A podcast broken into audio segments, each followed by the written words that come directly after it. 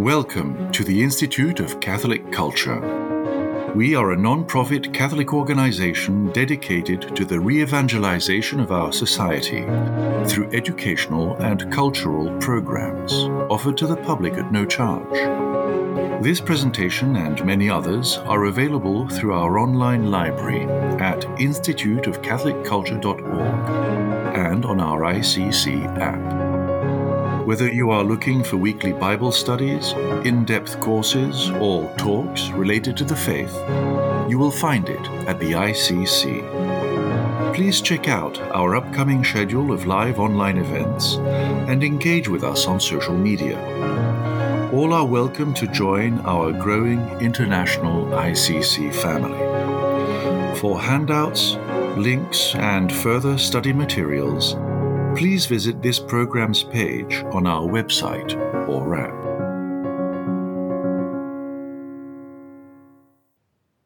Blessed our God at all times, both now and ever, and unto ages of ages. Amen. Heavenly King, Consoler, Spirit of Truth, present in all places and filling all things, the treasury of blessings and the giver of life, come and dwell within us. Cleanse us of all stain and save our souls, O good one. In the name of the Father, and of the Son, and of the Holy Spirit.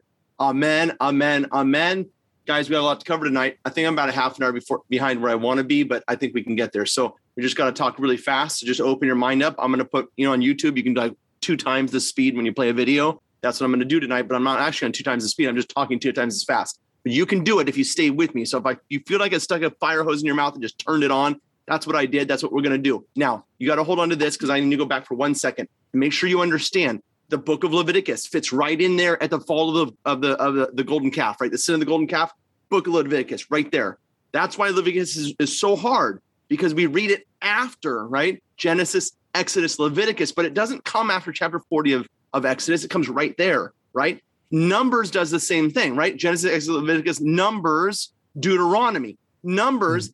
chapter 7 is identical to the end of Exodus. And where you don't need to turn there, but Exodus chapter 40, the first few verses is the same as, as Numbers chapter 7. So there's a little bit of back that goes ha- happens in the first few chapters of Numbers, which is very un- inconvenient for those of us that like to read from A to Z. It doesn't read like that. You got to know where it's stuck in. Does that make sense to you? Okay, wonderful. Um, then of course, what's the book of Numbers all about? I didn't say this last time, which is a big mistake. It's a census, right? They're taking the numbers. Why do they need a census at the at chapter uh, 40 of Exodus? Because they're allowed to, about to leave Mount Sinai. What are they going to face in between Sinai and the Holy Land? Are a bunch of heathen tribes, pagans out there that are that are you know they're going to battle against. They need to know who's in the camp, not only because they're going out there, but they've just had they just had a few months back this major problem, the golden calf. And what happened when they sent the sin of the golden calf? A plague broke out in the camp. We're going to see this again in a few minutes. Plague breaks out, all these people die, and they need to know who's with them, right? They're going to battle, got to know who's on the team, right? So the census of numbers takes place numbers has to be understood in those terms. If you read it like that, you're going to understand why. Oh my gosh, they're taking a census and all these details, all these details. It's important to the storyline, just like the genealogy is important to the storyline. Does that make sense? Okay, fine. Numbers uh, chapter uh, uh, 14 we looked at, which is the reason for the 40 years, right? 40 days they they they inspect the land, they come back, and they give a bad report God says, okay, a year for every day, right? Chapter 14. We looked at that. From chapter 14 to chapter 22 of Numbers, hold it in your hand right there. Chapter 14, chapter 22 is that's 40 years. Very easy to read. Battle after battle after battle. And finally, they're back. Okay. And that, Numbers chapter 22, take a look with me. They they they they they they pull up the old Cadillac in the plains of Moab, right? And get and get ready to to to do business here, and you see this. Then the people of Israel set out and encamped in the plains of Moab. What's the plains of Moab? It's modern day Jordan. Okay. Modern day Jordan. They're camped right across the river. They can see Jericho. Like literally, have you ever been to the Holy Land with me? You know, from where they were standing to Jericho is like you walk down the block, right? They just got to go across the, the river and it's right there. So here they are camped in the plains of Moab and things after 40 years now, right? They finally get there. They're ready to take the promised land. In chapter 25 of Numbers, uh, chapter 25, here we are. Um, when the when Israel dwelt in Shittim, in the people began to play the harlot with the daughters of Moab. Oh no! Right after forty years, you're like, finally, we're gonna get in, and then boom, the sin of uh, that happens here in the what's it? it's a strange image, isn't it? To play the harlot, to play the harlot with the daughters of Moab. What's going on, right? Well, Israel is the bride of God so she's now playing a harlot by, you know, getting involved with the um, with the daughters of Moab. And then look verse two. Well, these invited the people to sacrifice their gods. Kelsey, are you with me? Okay, verse two. These invited the people to the sacrifices of the gods, and the people ate and bowed down to their gods. So Israel yoked itself to Baal of Peor, and the anger of the Lord was kindled against Israel. And the Lord said to Moses, Take all the chiefs of the people and hang them in the sun before the Lord, that the fierce anger of the Lord may turn away from Israel. And Moses said to the judges of Israel, Every one of you slay his men who have yoked themselves to Baal of Peor. It's, it's the golden calf all over again, isn't it? Okay, keep going, Kelsey. But I mean, you got your head's got to be blowing off right now, right? After 40 years, you Nimrods, Right? What are you thinking? You're about to go in. Go, Kelsey. Keep going. And be, and behold, one of the sons of Israel came and brought a Midianite woman to his family Ooh, not in good. the sight of Moses and in the sight of the whole congregation of the sons of Israel, while they were weeping at the door of the tent of meeting. When Phinehas, the son of Eleazar, son of Aaron the, Aaron the priest, saw it, he rose and left the congregation and took a spear in his hand and went after the man of Israel into the inner room and pierced both of them, the man of Israel and the woman, through her body. Thus the plague was stayed from the sons of Israel. Nevertheless, those that died by the plague were 24,000. Ah, chapter 26, verse 1. Go, Kelsey. After the plague, the Lord said to Moses and to Eleazar the son of Aaron the priest, Take a census of all the congregation of the sons of Israel from 20 years Okay. old and upward. Kelsey, why do they need to take why do they need to take a, a census, guys? Yeah, Teresa, take yourself on mute. Yeah, because a whole bunch of people just died again. exactly. So they got to take it. It's another numbers, right? It's numbers over here in Deuteronomy. They got to take a census of the people because lo and behold, they're about to go cross that river and they're about to take Jericho and they're going to go march on Jerusalem and they got to know who's with them. Lord have mercy. This is the next problem that you're going to face, and that is the book of Deuteronomy comes next, but it actually fits in right here, just like Leviticus did. Right? Turn your Bibles to Deuteronomy chapter 1. These are the words that Moses spoke to all Israel beyond the Jordan in the wilderness in Araba over against Suf da, da. It is an 11 day journey from Horeb by way of Mount Seir to Kadesh Barnea. And in the four, 40th year, on the first day of the 11th, Moses spoke to the people of Israel according to all the had given him a commandment. After he had defeated all these guys, verse 5 beyond the Jordan in the land of Moab, Moses undertook to explain the law. What does the word Deuteronomy mean? Second law, right? Why do they need a second law? Why does Moses got to explain the law? Son, didn't you hear me when I told you to make your bed? Look, here's the rule. When you get up in the morning and you walk 10 feet down the hallway, make a left and brush your teeth for two minutes. When your little electric toothbrush goes four times, then you can put it down, but not before that. Then you talk 10 feet back and you have to make your bed. You see, the Deuteronomy is Moses explaining the law. You didn't figure it out the first time. I'm going to make it really clear to you. Okay. I expected the car home at 10 o'clock, not at 1030. That means that when the clock strikes 10, you're here. Not 1001, not 1002. That's the book of Deuteronomy. Okay. Makes sense to you?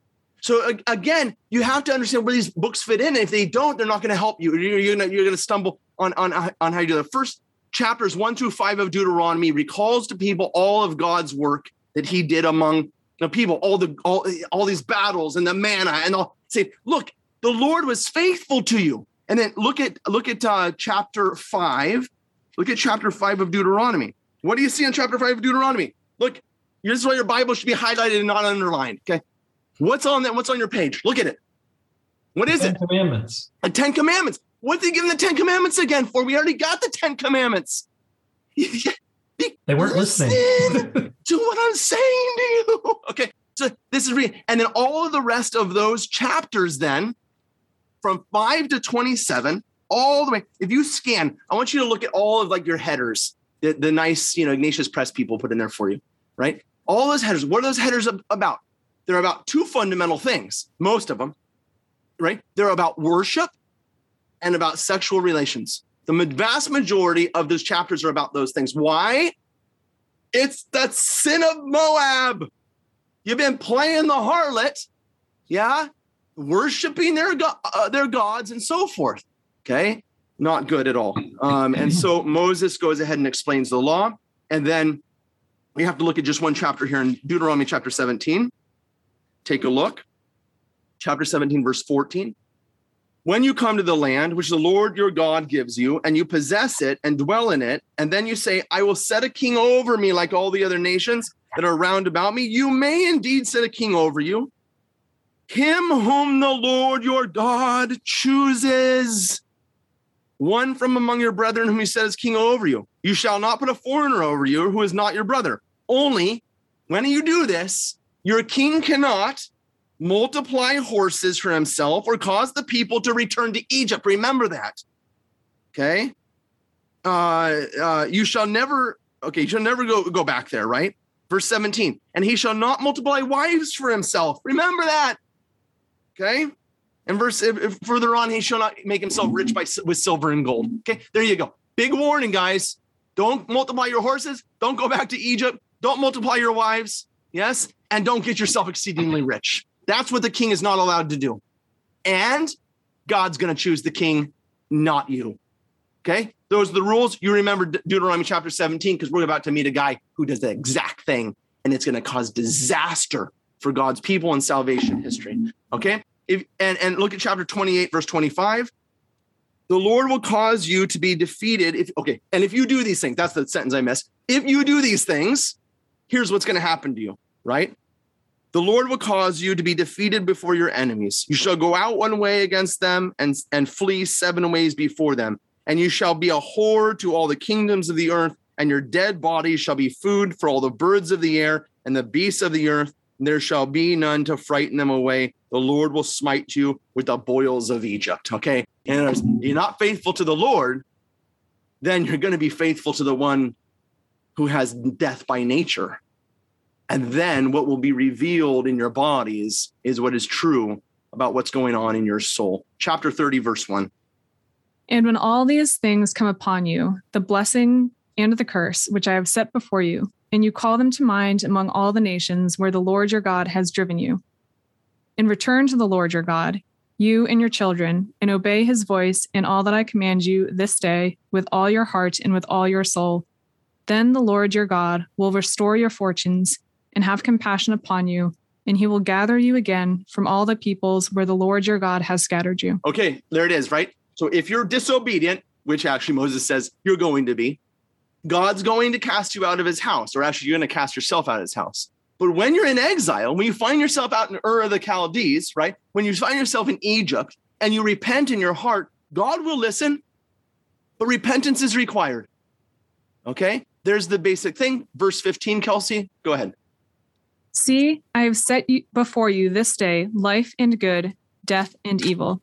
If you obey the commandments of the Lord your God, which I command you this day, by loving the Lord your God, by walking in his ways, and by keeping his commandments and his statutes and his ordinances, then you shall live and multiply, and the Lord your God will bless you in the land which you are entering to take possession of it. Okay, beautiful. I set before you life and death. There it is, right? Is you choose to yoke yourself to the evil one. And this is we're going to see this over and over again throughout salvation history. Oh, why? Oh, that God of the Old Testament, he's mean God. He's a bad God. I mean, look, he's telling people to kill people. I says, My brothers and sisters, these are the walking dead. The only reason they are still alive in their body while they're dead in their soul is so that God can give them time to repent. Yes? It is in God's mercy that He allows us to live in our bodies when we have made a decision with our soul. But when we actively turn ourselves, we actively join the other team and begin trying to actively destroy the work of restoration, then God will allow to be revealed in our bodies the truth which He already chosen in our soul. Does that make sense? God is not the author of death. He sets before us a choice, and our choices have consequences. Yes. In chapter 34, um, you can read it yourself. Moses dies outside of the Holy Land, and Joshua in chapter 34, verse 9. Joshua, the son of Nun, was full of the spirit of wisdom, for Moses laid his hands upon him. Joshua takes up the people and leads them across the Jordan River. Now, if he's going to lead them across the Jordan River, come on, Travis, Angie, Teresa, if he's going to enter us back in the promised land, remember, you remember when Jacob came back from his uncle's house and he's coming back to the promised land, he's going to meet his brother. Remember who he wrestles with. Same thing happens over and over again in salvation history. Who's standing, who's guarding the way? Angels. Look at Joshua chapter 5. Joshua chapter 5, verse 10. Go ahead, Kelsey. While the sons of Israel were encamped in Gilgal, they kept the Passover on the 14th day of the month at evening in the plains of Jericho. And on the next day, after the Passover, on that very day, they ate of the produce of the land, unleavened cakes and parched grain, and the manna ceased on the next day. I'm just going to stop for a second, guys. Notice what happens here. The manna is a prefigurement, it's a preparation for what? The fruit of the garden. And what does Jesus say about the Eucharist? The Eucharist is the fulfillment of the manna, which means that the Eucharist and the, and the fruit of paradise are one. Yes? So when you're reading the Bible, you have to keep the garden front and center, okay? So that you can allow Jesus to speak as he would have spoken to them and they would have understood what he is saying. Yeah? The fruit of paradise is the tree of life from which Adam and Eve were meant to live forever. It's not by accident that Jesus gives us the Eucharist. If he didn't, he wouldn't be the Savior because he wouldn't be giving us back that which we lost. Does that make sense? Okay, now they come, they hold the Passover. Keep going, Kelsey. Look at this. Joshua lifts up his eyes. He's at the edge of paradise. And when Joshua was by Jericho, he lifted up his eyes and looked, and behold, a man stood before him with his drawn sword in his hand. And Joshua went to him and said to him, Are you for us or for our adversaries? And he said, No, but as commander of the army of the Lord, I have now come. And Joshua fell on his face to the earth and worshipped, and said to him, What does my Lord bid his servant? And the commander of the Lord's army said to Joshua, Put off your shoes from your feet, for the place where you stand is holy. There and you go. Joshua did so. Okay. So they, they they meet the angels, they enter back into paradise, okay? But not as we would expect. Finally, finally, right? Well, the first person, I just say one thing about Rahab in chapter two of Joshua is Rahab is an icon of, of God's people. I mean, Rahab's a historic person, yes, but she stands for more than Rahab, right? The, the people who had yoked themselves to Baal of Peor, those that had played the harlot with the daughters of Moab, yes? We now meet a harlot who repents and is saved and enters back into the family of God. Yeah? A very beautiful story, the story of Rahab. She's going to become a member of God's people. And she is going to be one of the few women that are named in the genealogy of Jesus Christ. Okay. Now, Joshua chapter seven. But the people of Israel, listen to this. This is right after the fall of Jericho. Okay. Right after the fall of Jericho. But the people of Israel broke faith in regard to vote the devoted things. From Achan, the son of Carmi, the son of Zerah, of the tribe of Judah took some of the devoted things, and the anger of the Lord burned against the people of Israel. No! So Jericho falls, and what do they do? They go grab some of the idols. Yeah? Remember what I said. It was easier to get Israel out of Egypt than to get Egypt out of Israel, right? And over and over and over again, this same uh, uh the, the same story kind of uh, happens, right? I, I, I can't say it. It's like every story, right? Nimrod what are you thinking? You just marched around the walls of Jer- Jericho seven times and the walls came crashing down And now you're going to go find faith in these things? No. But this is what they do. Okay. This is going to be our story all the way through salvation history, all the way to Babel, the Babylonian exile. Uh, uh, uh, Joshua chapter 7 through chapter 24 is the story of that struggle. There's, they go into the promised land. Is if they're faithful to the Lord, they win their battles, they get their cities back, and, and so forth. If they're not faithful to the Lord, they lose. Okay, you can read about all those stories. It's the same story over and over and over again. It's a story of faithfulness, right? Exactly, Teresa. It's like it's like just like this. And if you know this, you know the whole Bible. It's over and over again. And you know why it's like this? Because we're stupid and we got to hear it over and over again. Because guess what's going on in my life and yours? Like this. You got a bunch of idols in your life. I know you do. We all do, right? And and, and it's like this. And, and and the story of salvation history is there to teach us God's faithfulness in the midst of our unfaithfulness. Okay. Chapter 24 of uh, Joshua. Here we are, chapter 24. Oh, this is one of those chapters. Okay. Joshua's about to die, and he says, he says, um, he says, it's just like Moses, right? I said before you life and death. So, chapter 24, the first part of it just recalls the story of them crossing through the desert, right? Telling them what God had done for them. Verse 14 now, therefore, fear the Lord and serve him in sincerity and the faith and faithfulness. Put away the gods which your fathers served beyond the Jordan and beyond, beyond the river and in Egypt and serve the Lord. Okay. You guys got to read this. You, you know what they're saying? They snuck idols out of Egypt and they've been keeping them in their tent the whole time. Right. So what do the people say? Verse 15 and if you were, if you'd be willing to serve the Lord, choose this day whom you will serve, whether the gods of the of your fathers served the and so forth. Verse 16. Then the people answered, Far be it from us that we should forsake the Lord to serve other gods. Verse 23. Then he said to them, Then put away the foreign gods which are among you. okay. So they they're sitting up playing this game, and he knows that they've got under their little pillow, right, in their sleeping bags, they've got their little idols. Do you see that? And if you see that, you understand the story behind the story. Okay. Judges chapter 2, verse 6. Yes, Judges chapter 2, verse 6. So, Judge, again, Judges kind of goes back a little bit right at the beginning. It does like numbers. It just goes that little bit of a whoop de do at the beginning of the chapter. So it comes back and tells you about Joshua's death again. Look at this in chapter 2, verse 6. Go, go, Kelsey. When Joshua dismissed the people, the sons of Israel went each to his inheritance to take possession of the land. And the people served the Lord all the days of Joshua and all the days of the elders who outlived Joshua, who had seen all the great work which the Lord had done for Israel. And Joshua, the son of Nun, the servant of the Lord, died at the age of 110 years, and they buried him within the bounds of his inheritance in Timnath Heres, in the hill country of Ephraim, north of the mountain of Gaash.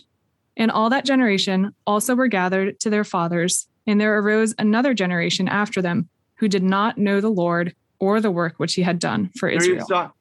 What work had the Lord done? I've, I've talked to you guys about this passage before. What work had the Lord had done? What are they talking about? The crossing of the Red Sea, the manna, the feeding, right? Or the, the, the water from the rock, right? All of the battles that they went, Moses holding his arms up, right? Against the Amorites and the Hittites and the, they hadn't, they hadn't told him anything. There was another They didn't know what God had done for them. Why? Because the former generation just didn't tell them. They didn't tell them the story of the Red Sea. Holy shnikes.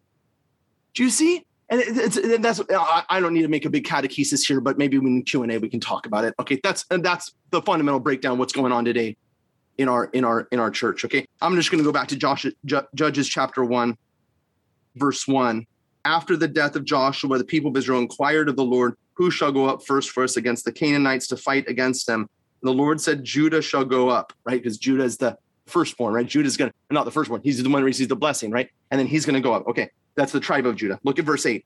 And the men of Judah fought against Jerusalem and took it.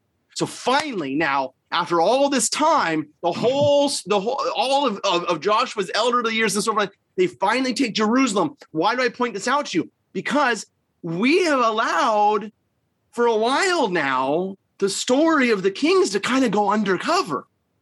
haven't we? Because if you're the king and you stand up in the midst of a foreign land and you say, I'm king, they're going to kill you. They cut your head off, right? So the kings go, there's a number of times in salvation history when they disappear. This is one of them. So now, during the time of the judges, we can start to see, once they're free, they're in the land, they're secure, we can start to see the uh, the, the king's uh, return. Okay, and it's going to take just a little bit of time for us to see that. Judges chapter two, verse sixteen gives you the whole book of Judges, so that we don't have to go through the whole book. Okay, verse six, chapter two, verse sixteen. Go ahead, Kelsey. Then the Lord raised up judges who saved them out of the power of those who plundered them. And yet they did not listen to their judges, for they played the harlot after other gods and bowed down to them. They soon turned aside from the way in which their fathers had walked, who had obeyed the commandments of the Lord, and they did not do so. Whenever the Lord raised up judges for them, the Lord was with the judge, and he saved them from the hand of their enemies all the days of the judge. For the Lord was moved to pity by their groaning because of those who afflicted and oppressed them. But whenever the judge died, they turned back and behaved worse than their fathers, going after other gods, serving them and bowing down to them. There's the They- story of Judges. Okay, and you know you you know the judge right? With Deborah, Gideon, Samson, right? The, the, the kind of great and final just Samuel, right? These are the these are the stories of Judges, and it's just a cyclical story. Yep, I'm going back to Teresa here. It's cyclical story. They keep doing the same thing, right? And God keeps saving them, and they keep falling into sin. As soon as the guy dies, back they go. Okay, and it's in the midst of this now, in the midst of the story of the Judges, in the book of Judges, that you have to stick the next book of your Bible. Turn to Ruth, the book of Ruth. Okay, and Kelsey's going to read us the first, give us two verses. In the days when the judges ruled, there was a famine in the land, and a certain man of Bethlehem in Judah went to Oh, sojourn in the Oh, country oh, of Moab. Stop, stop, stop. You guys got to be paying attention, right? Because you haven't heard much about the tribe of Judah in a while. All of a sudden, chapter one of Judges, they're back in the land. They get they get the they get this throne city, and all of a sudden, the, the the tribe of Judah starts coming back up to the surface. Okay, so now we've got a whole book about a guy who's a descendant of Judah. Look out, the kings are coming back. Okay, keep on one more verse, and then we're gonna go to another verse. The name of the man was Elimelech, and the name of his wife, Naomi, and the names of his two sons were Mahlon and Chilion. Okay, fine. Here's what happens. There's a famine in the land. This family goes to Egypt. Okay. The the the the the uh the wife's name Naomi. And in Egypt, all horror takes place. Okay, not Egypt, Moab, Jordan. Um horror of horrors. Naomi's husband dies, and then her two sons who marry Moabite women both die she finds herself in Moab, in Jordan, with two daughter in laws. And she says to them, I've got nothing left. Look, to be a, a, a widow in those days was just, it was horrible. She said, I have nothing left. I'm going back to my family. Okay. I'm going back to see if I can take refuge with my family. I have nothing to give you. I'm leaving you here. She begins leaving Jordan and she looks back and she sees one of her daughter in laws, Ruth. And look at chapter chapter 1 verse 15 so oh, yeah, i should go to verse 14 then they lifted up their voices and wept again and orpah kissed her mother-in-law but ruth clung to her. And she said see your sister-in-law has gone back to her people and to her gods. Return after return after your sister-in-law. But ruth said entreat me not to leave you or to return from following you for where you go, I will go, and where you lodge, I will lodge. Your people shall be my people, and your God, my God. Where you die, I will die, and there will be, and there I will be buried. May the Lord do so to me and more also, if even death parts me from you. One of the most beautiful moments, all of us in here. Beautiful insight of um, Jeff Cavins says this. At a time when Israel was turning away from the one God to follow many gods, Ruth turned from the worship of many to follow the one. Yeah, the story of Ruth is very beautiful. I encourage you to read it. It's very short um, reading. Ruth ends up going back and meeting her next of kin, whose name is Boaz from the tribe of Judah. And she ends up getting married and having a child. And you pick up the, the end of the story here. Uh, let's read um, from uh, Ruth chapter 4, verse 13 to the end. So Boaz took Ruth, and she became his wife. And he went into her, and the Lord gave her conception, and she bore a son. Then the women said to Naomi, Blessed be the Lord, who has not left you this day without next of kin, and may his name be renowned in Israel. He shall be to you a restorer of life and a nourisher of your old age. For your daughter in law, who loves you, who is more to you than seven sons, has borne him. Then Naomi took the child and laid him in her bosom and became his nurse. And the women of the neighborhood gave him a name, saying, A son has been born to Naomi. I mean, obviously, it's a, it's a grandson, right? It's like her sons have been restored to her through Ruth. I mean, this if you're if you don't get emotional reading this, is uh, Ruth's witness is so unbelievably beautiful, and and how she follows faithfully, and then life is restored, right? The woman of the dead son now has children again. Anyways, okay, finish right there to verse 17. They named him Obed. He was the father of Jesse, the father of David. Ah, now you get in your Bible the next genealogy, and you know when you hit a genealogy, Father Theodore, you pay attention, right? Because that we have followed this genealogy. Stop for a moment. From Adam and Eve, right? We followed him. Come on, Vincenzo, get up here. We're gonna do it again, real quick, real quick. We're gonna go fast, like super fast. Uh, I'm gonna do. I'm gonna ask you questions, and you guys are gonna answer with him. Okay. So God made our first parents in paradise. Their names were Adam and Eve, Adam and Eve had two sons, uh, Cain and Abel and Cain did what to Abel? killed him. And they gave him a third son, and his name was Seth, Seth. And Seth had a great, great, great, great grandson who walked with God, and God took him for he was not. His name was Enoch, Enoch, and Enoch had a grand, great, great grandson who who built the ark at the time of the flood. Noah, And Noah had three sons. Which one received the blessing? uh, Shem, Shem. And Shem had a great, great, great, great, great. You guys better be doing this with me right now. Great, great, great grandson called out of Ur of the Chaldees. His name was Abraham, and Abraham's son. Isaac, Yeah, and Isaac's son. Jacob, Jacob. And Jacob got a new name. His name was changed Israel. to Israel. And Israel had twelve sons. Which one received the blessing? uh, Judah, Judah, right? Judah and Judah had a son. We that was the last guy we, we saw in the genealogy. Perez, right? Now, look, Perez. Now watch this, guys.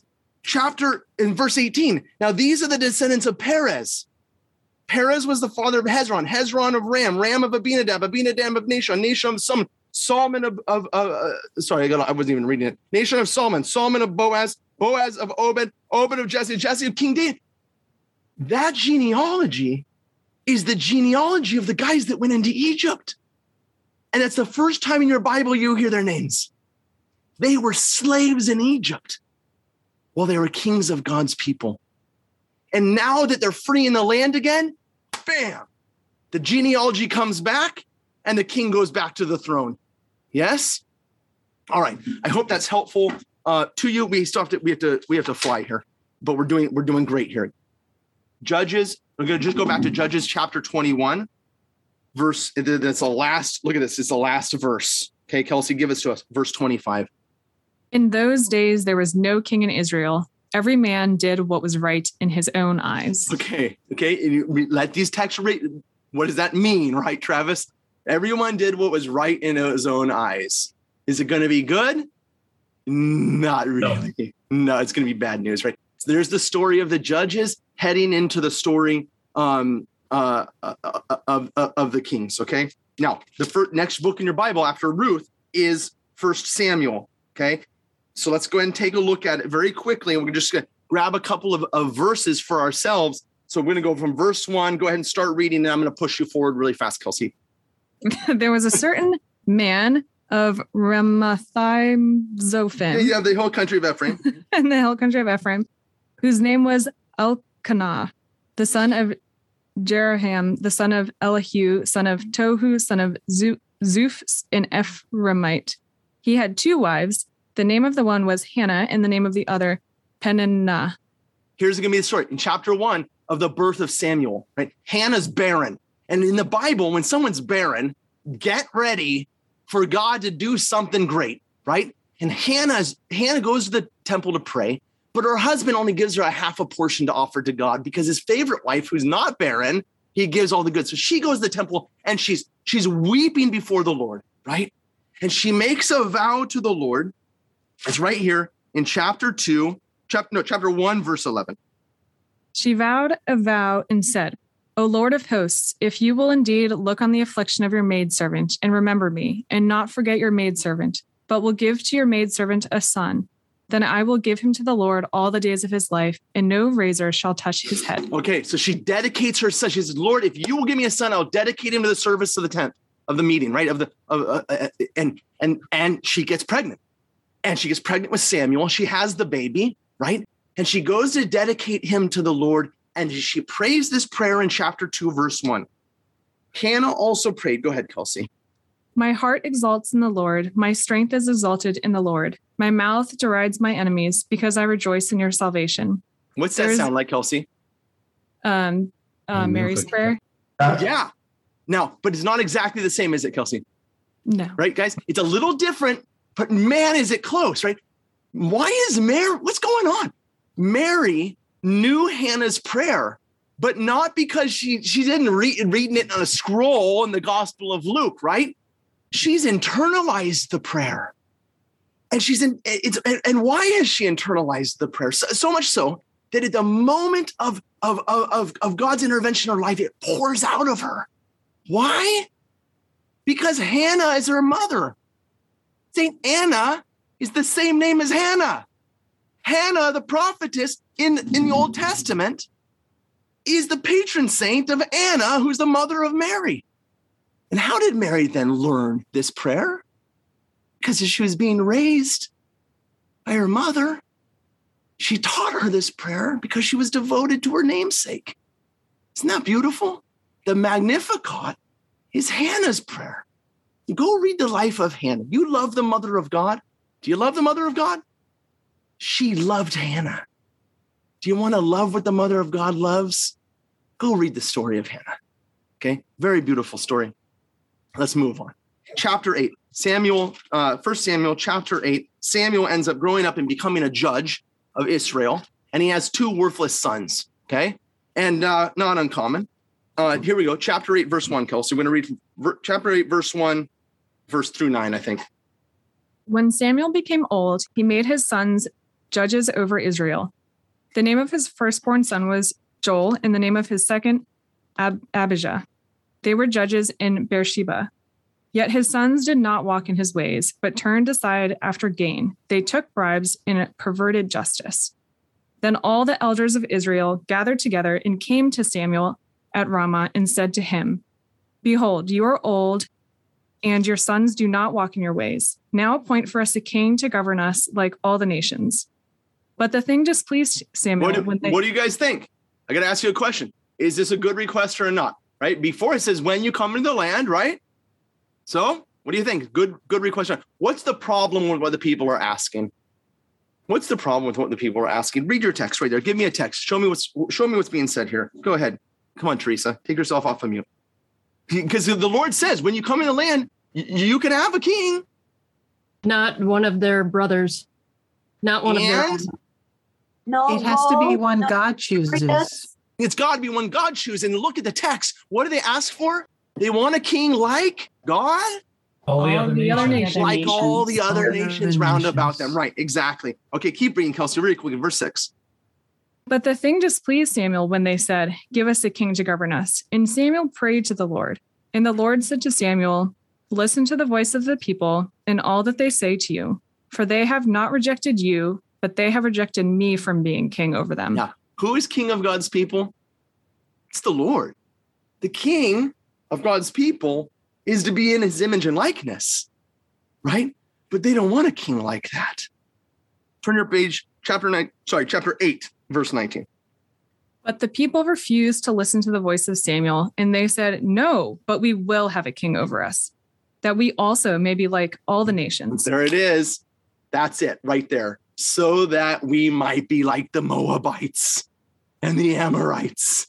And then so we can go ahead and do child sacrifice and get involved in the golden calf and all that. Their hearts, their hearts were not right. Yeah, they all of the time after 40 years, after all this time, the life of Joshua, they still got their stupid idols in their tents. Keep going, Kelsey. that we may be like all the nations, and that our king may govern us and go up before us and fight our battles. And when Samuel had heard all the words of the people, he repeated them in the ears of the Lord. And the Lord said to Samuel, Listen to their voice and make them a king. Samuel then said to the men of Israel, Go every man to his city. There was a man of Benjamin whose name was Kish, the son of Abiel, son of Zeror, son of Bechorath, son yeah, of yeah, yeah. And a Benjamite. A a Benjamite. Benjamite, a man of wealth. And he had a son whose name was Saul, a handsome And he man. was a handsome young man. Boy, could he could he debate on the television. Let me tell you, this Hmm. guy, when he got up there, he could be a movie star. So handsome, so good looking. Yeah. All right. So this is the problem. Look at chapter. They they they go to anoint him. Chapter 10, verse um verse 20.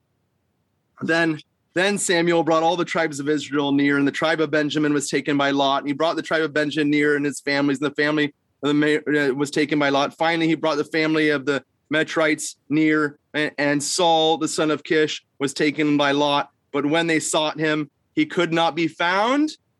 Why? He was hiding. Behold, he has hidden himself among the baggage. Okay. So they choose this guy. He's sure good looking, but the guy's a weasel. Okay. They got what they asked for a, a king like all the other nations. There you have it. Saul ends up committing two major sins, uh, which you can read about. I'm not going to.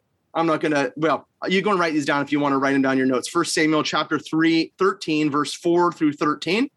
You can also read 1 Samuel chapter 15, verse 7 through 15, and 1 Samuel 15, verses 24 through 29. You know, he ends up sacrificing on his own apart from apart from Samuel. He ends up uh he he he does beat another this other group of guys and he takes their leader and he he keeps him as a trophy. Okay, he ends up it's it's it's not good. So God it says uh uh seeks another another man. So in fir- in First Samuel chapter 16, verse 1. Kelsey, let's go ahead. The Lord said to Samuel, How long will you grieve over Saul, seeing I have rejected him from being king over Israel? Fill your horn with oil and go. I will send you to Jesse the Bethlehemite, for I have provided for myself a king among his sons. Okay, And verse Sam- 6. When they came, he looked on Eliab and thought, Surely the Lord's anointed, anointed is before him. But the Lord said to Samuel, Do not look on his appearance or on the height of his stature, because I have rejected him. For the Lord sees not as man sees. Man looks on the outward appearance, but You the this? Lord looks on the heart. You see that? Now, it's going to say it's going to say that David is is is is good looking, okay? But you have to read behind the story. What kind of what kind of looks does he have? What kind of man is God's does God see? Does he see him as beautiful? Does he see him as handsome? Absolutely. But not the way man sees him as handsome and good looking, right? Because he sees the heart. Keep reading, Kelsey. Then Jesse called Abinadab and made him pass before Samuel. And he said, Neither has the Lord chosen this one. Okay, so he goes. Here's what he does. So his dad, the dad, Jesse hauls all his boys in front of Samuel and says, "Here, take my oldest son. Oh, take this one. Take this one. Take this one." And Samuel's like, "No, no, no. The Lord doesn't want that one. The Lord doesn't want that one." And finally, he says, "Is there any? Don't you have any more sons? I'm supposed to come here to make a king." And uh, he says, "Ah, well, there's my youngest piddly son, and he's out in the field taking care of the sheep." So here's you got to read the story, right? The sons of Jesse are a bunch of lazy, worthless bums hanging around playing the Atari with their dad in their dad's living room, while their youngest son, while their youngest brother's actually out doing the work. Yeah. Go ahead, Kelsey, verse 11. And Samuel said to Jesse, Are all your sons here? And he said, There remains yet the youngest, but behold, he is keeping the sheep. And Samuel said to Jesse, Send and fetch him, for we will not sit down till he comes here. And he sent and brought him in. Now he was ruddy and had beautiful eyes and was handsome. And the Lord said, Arise, anoint him, for this is he. Then Samuel took the horn of oil and anointed him in the midst of his brothers. And the Spirit of the Lord came mightily upon David from that day forward. Okay. So, okay, now there's there's multiple anointing, anointings that happen. We don't have time to get into why, but I've talked about in other Bible studies. There's multiple anointings privately with a family, and then gradually getting bigger and bigger, right in front of all the nation. So we see these multiple anointings happen. There's a fight that happens between Saul and and and uh, and and David for a long time. why does God choose David? Why does God choose David? Because of what's on his heart. What kind of man does he want to, to take care of his people? A dictator? No. He wants a shepherd who will shepherd his people in the image and likeness of the one who is the shepherd of all. Second Samuel chapter 5, verses 1 through 5. Go ahead.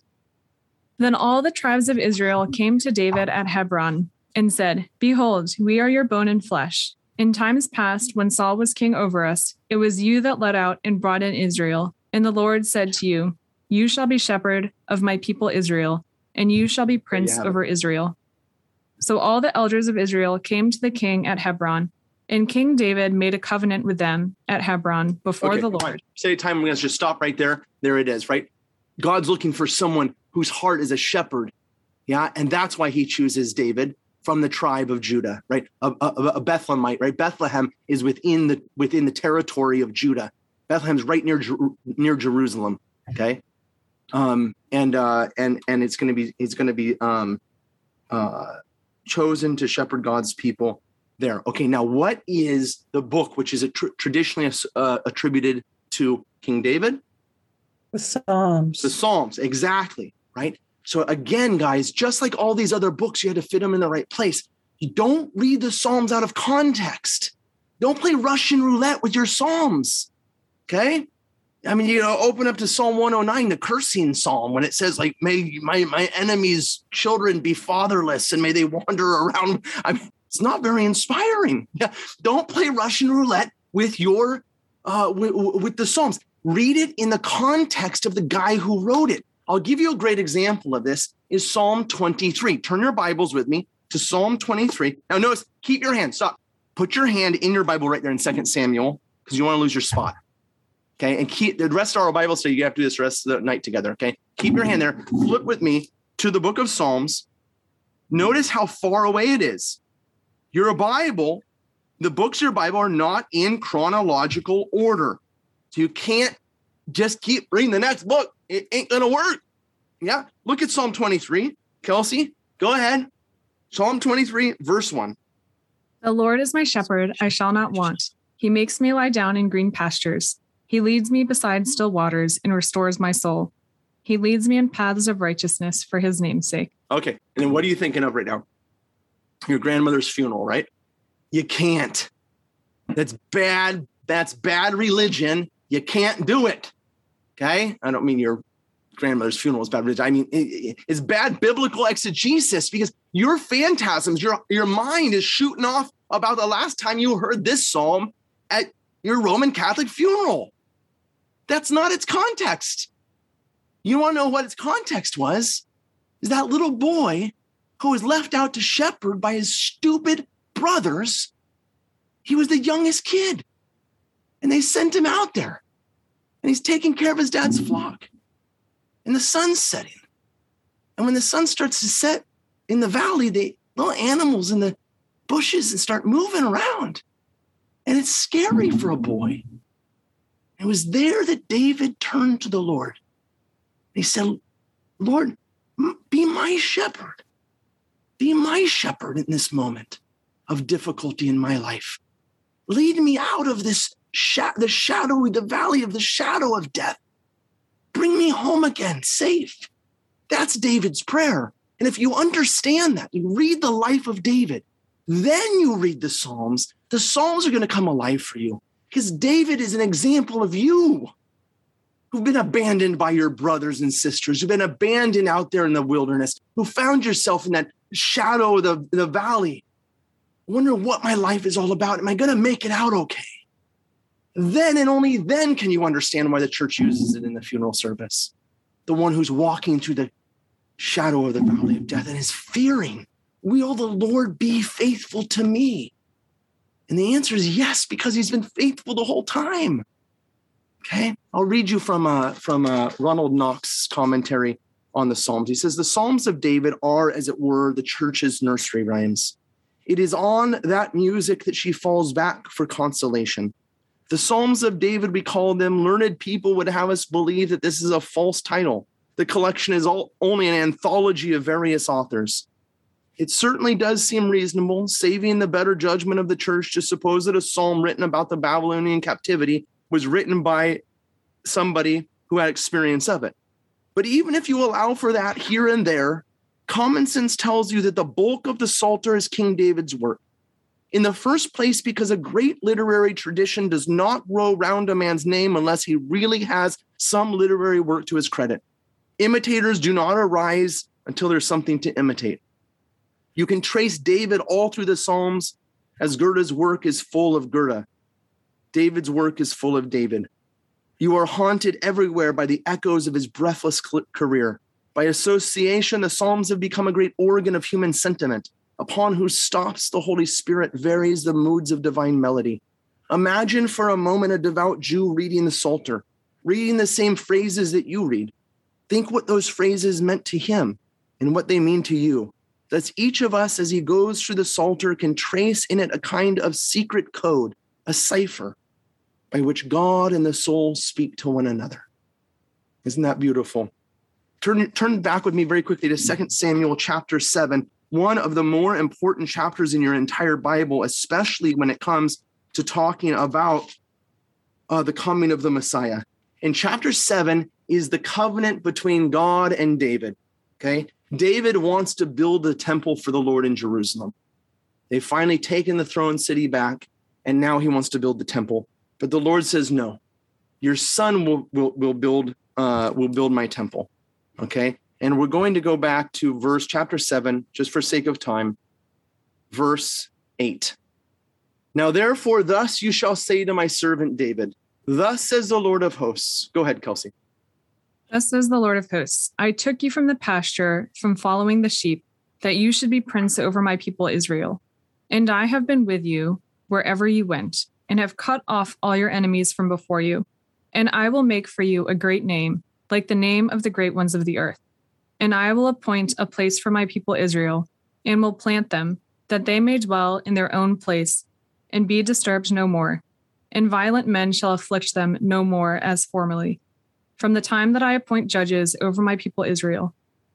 And I will give you rest from all your enemies Moreover, the Lord declares to you that the Lord will make you a house. When your days are fulfilled and you lie down with your fathers, I will raise up your offspring after you, who shall come forth from your body, and I will establish his kingdom. He shall build a house for my name, and I will establish the throne of his kingdom forever. I will be his father, and he shall be my son.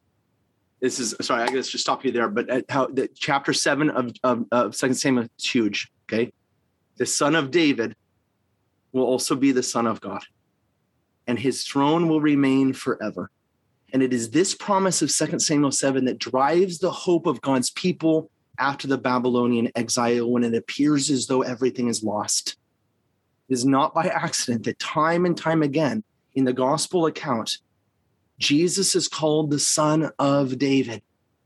He's called the son of David because he is the new Solomon who has come to rebuild the temple of God, the house of God, so that God may dwell among his people again. And yes, he will be both the son of David and the son of God. Now, who is the son of David? Historically, who is the son of David? Solomon. Solomon. But Solomon is not his first son. Absalom is his first son.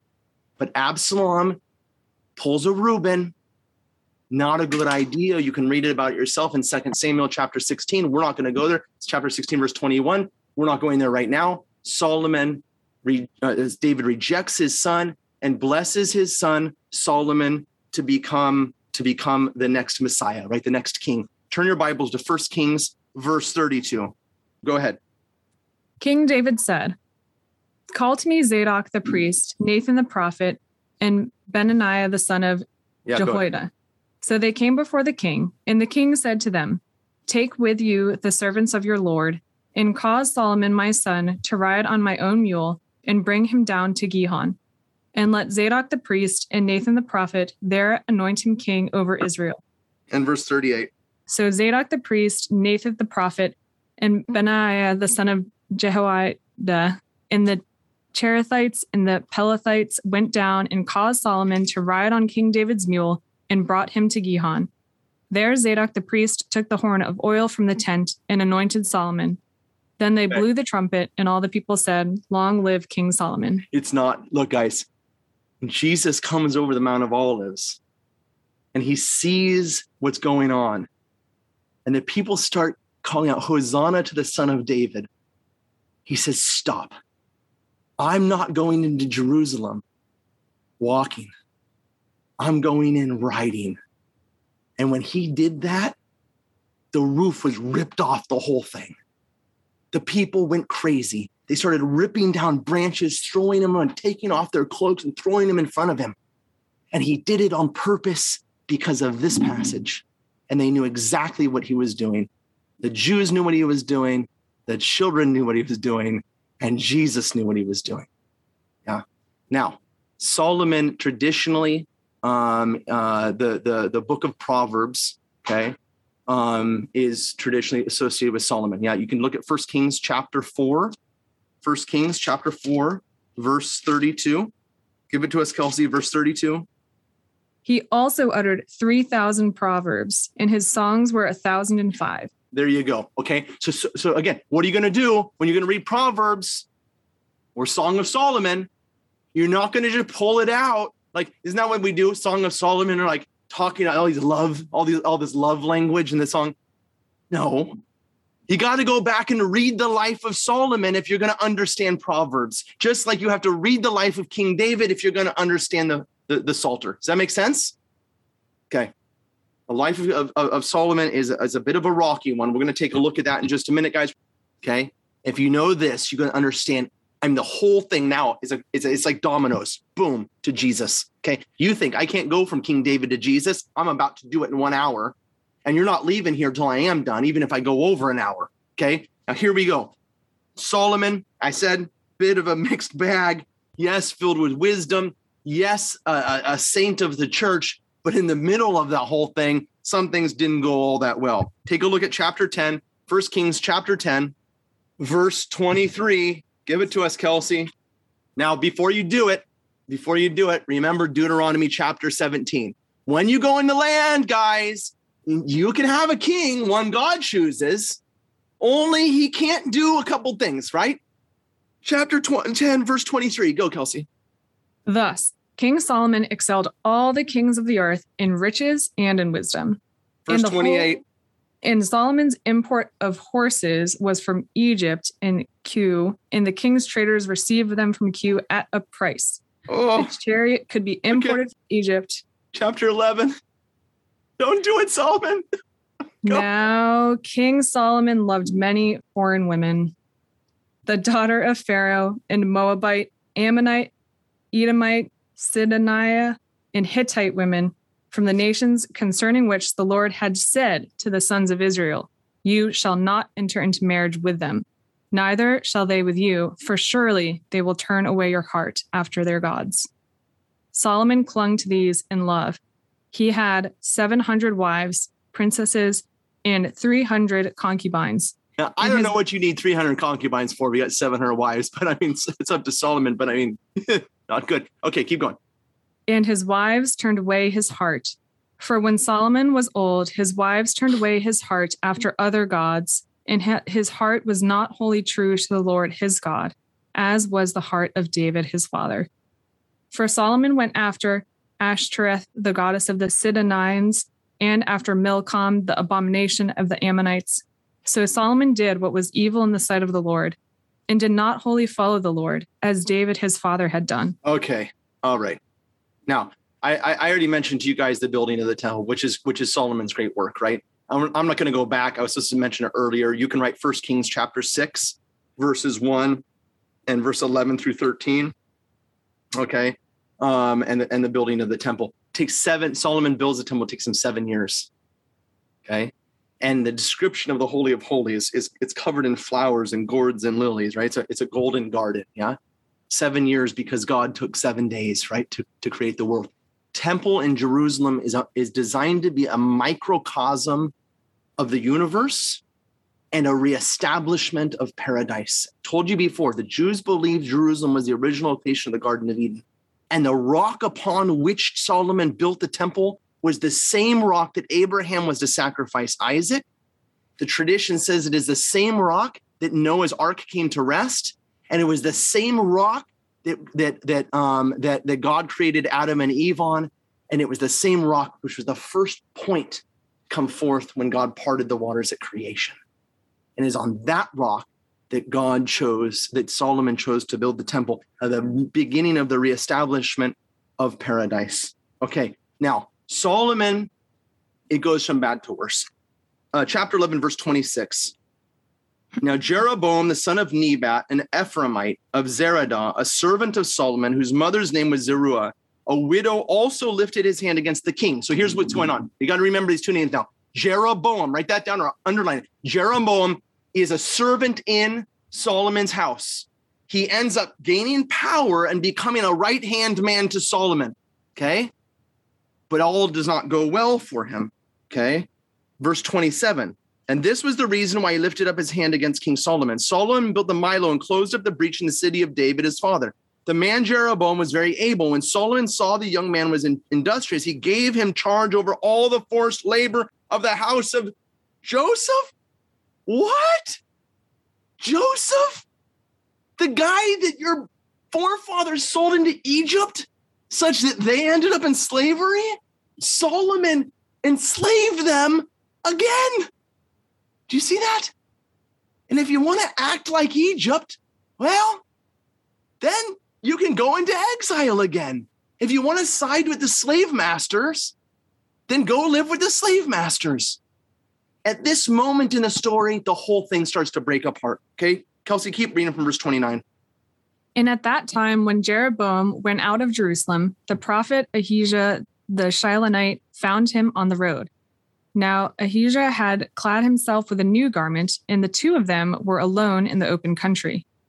It's probably Ahijah, maybe. Yeah. But Ahijah laid hold of the new garment that was on him and tore it into 12 pieces.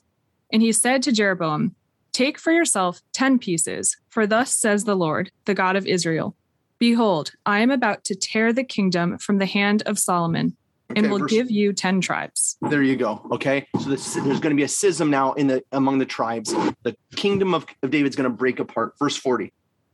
Solomon sought therefore to kill Jeroboam, but Jeroboam arose and fled into Egypt, to Shishka, king of Egypt, and was in Egypt until the death of Solomon. Now the rest of the acts of Solomon and all that he did in his wisdom are are they not written in the book of the acts of Solomon? And the time that Solomon reigned in Jerusalem over all Israel was 40 years. And Solomon slept with his fathers and was buried in the city of David his father.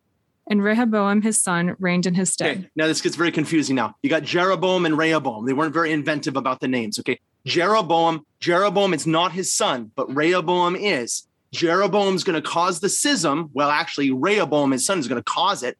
And Jeroboam's going to end up taking the north. And, and and his and his son Rehoboam is going to be is going to reign over Jerusalem. Okay, it's a little bit confusing. I I remember it like this: Jeroboam, like Jerusalem, is not the right guy. He's up north. Rehoboam is the guy in the south. It's like cockeyed backwards, but it's the way I memorize it. Anyways, but here's here's what happens with Rehoboam. Rehoboam says he comes to the throne and he says, "Now, how am I going to, to, to reign as king?" He says he calls his father's counselors around him and he says, "Look, how am I going to make the people follow me?" And they say to him in their wisdom, because they're older guys, right? They say to him, "Look, your father taxed the people hard. He built the temple. It was hard for them. He enslaved Joseph. Give these people a break, and they're going to follow you. Right? Give them a tax cut." okay, Rehoboam, and they're going to like you and follow you. So, th- and then he, Rehoboam calls his friends to him, the young guys around him. It's all right there. You can read about it. And the young guys say, tax them harder because you're going to have more money, right? And whose advice does Rehoboam take? Verse 13. And the king answered the people harshly, and forsaking the counsel which the old men had given him, he spoke to them according to the counsel of the young men, saying, My father made your yoke heavy, but I will add to your yoke. My father chastised you with whips, but I will chastise you with scorpions. So the king did not listen to the people, for it was a turn of affairs brought about by the Lord that he might fulfill his word, which the Lord spoke to Ahijah, this Sh- Shilonite, to Jeroboam, the son of Nebat. And when all Israel saw that the king did not listen to them, the people answered the king, What portion have we in David? We have no inheritance in the son of Jesse. To your tents, O Israel, look now to your own house, David. So Israel departed to their tents, but Rehoboam reigned over the sons of Israel who dwelt in the cities of Judah. Then King Rehoboam sent to sent Adoram, who was taskmaster over the forced labor, and all Israel stoned him to death with stones. And King Rehoboam made haste to mount his chariot to flee to Jerusalem. So Israel had been in rebellion against the house of David to this day. And when all Israel heard that Jeroboam had returned, they sent and called him to the assembly and made him king over all Israel.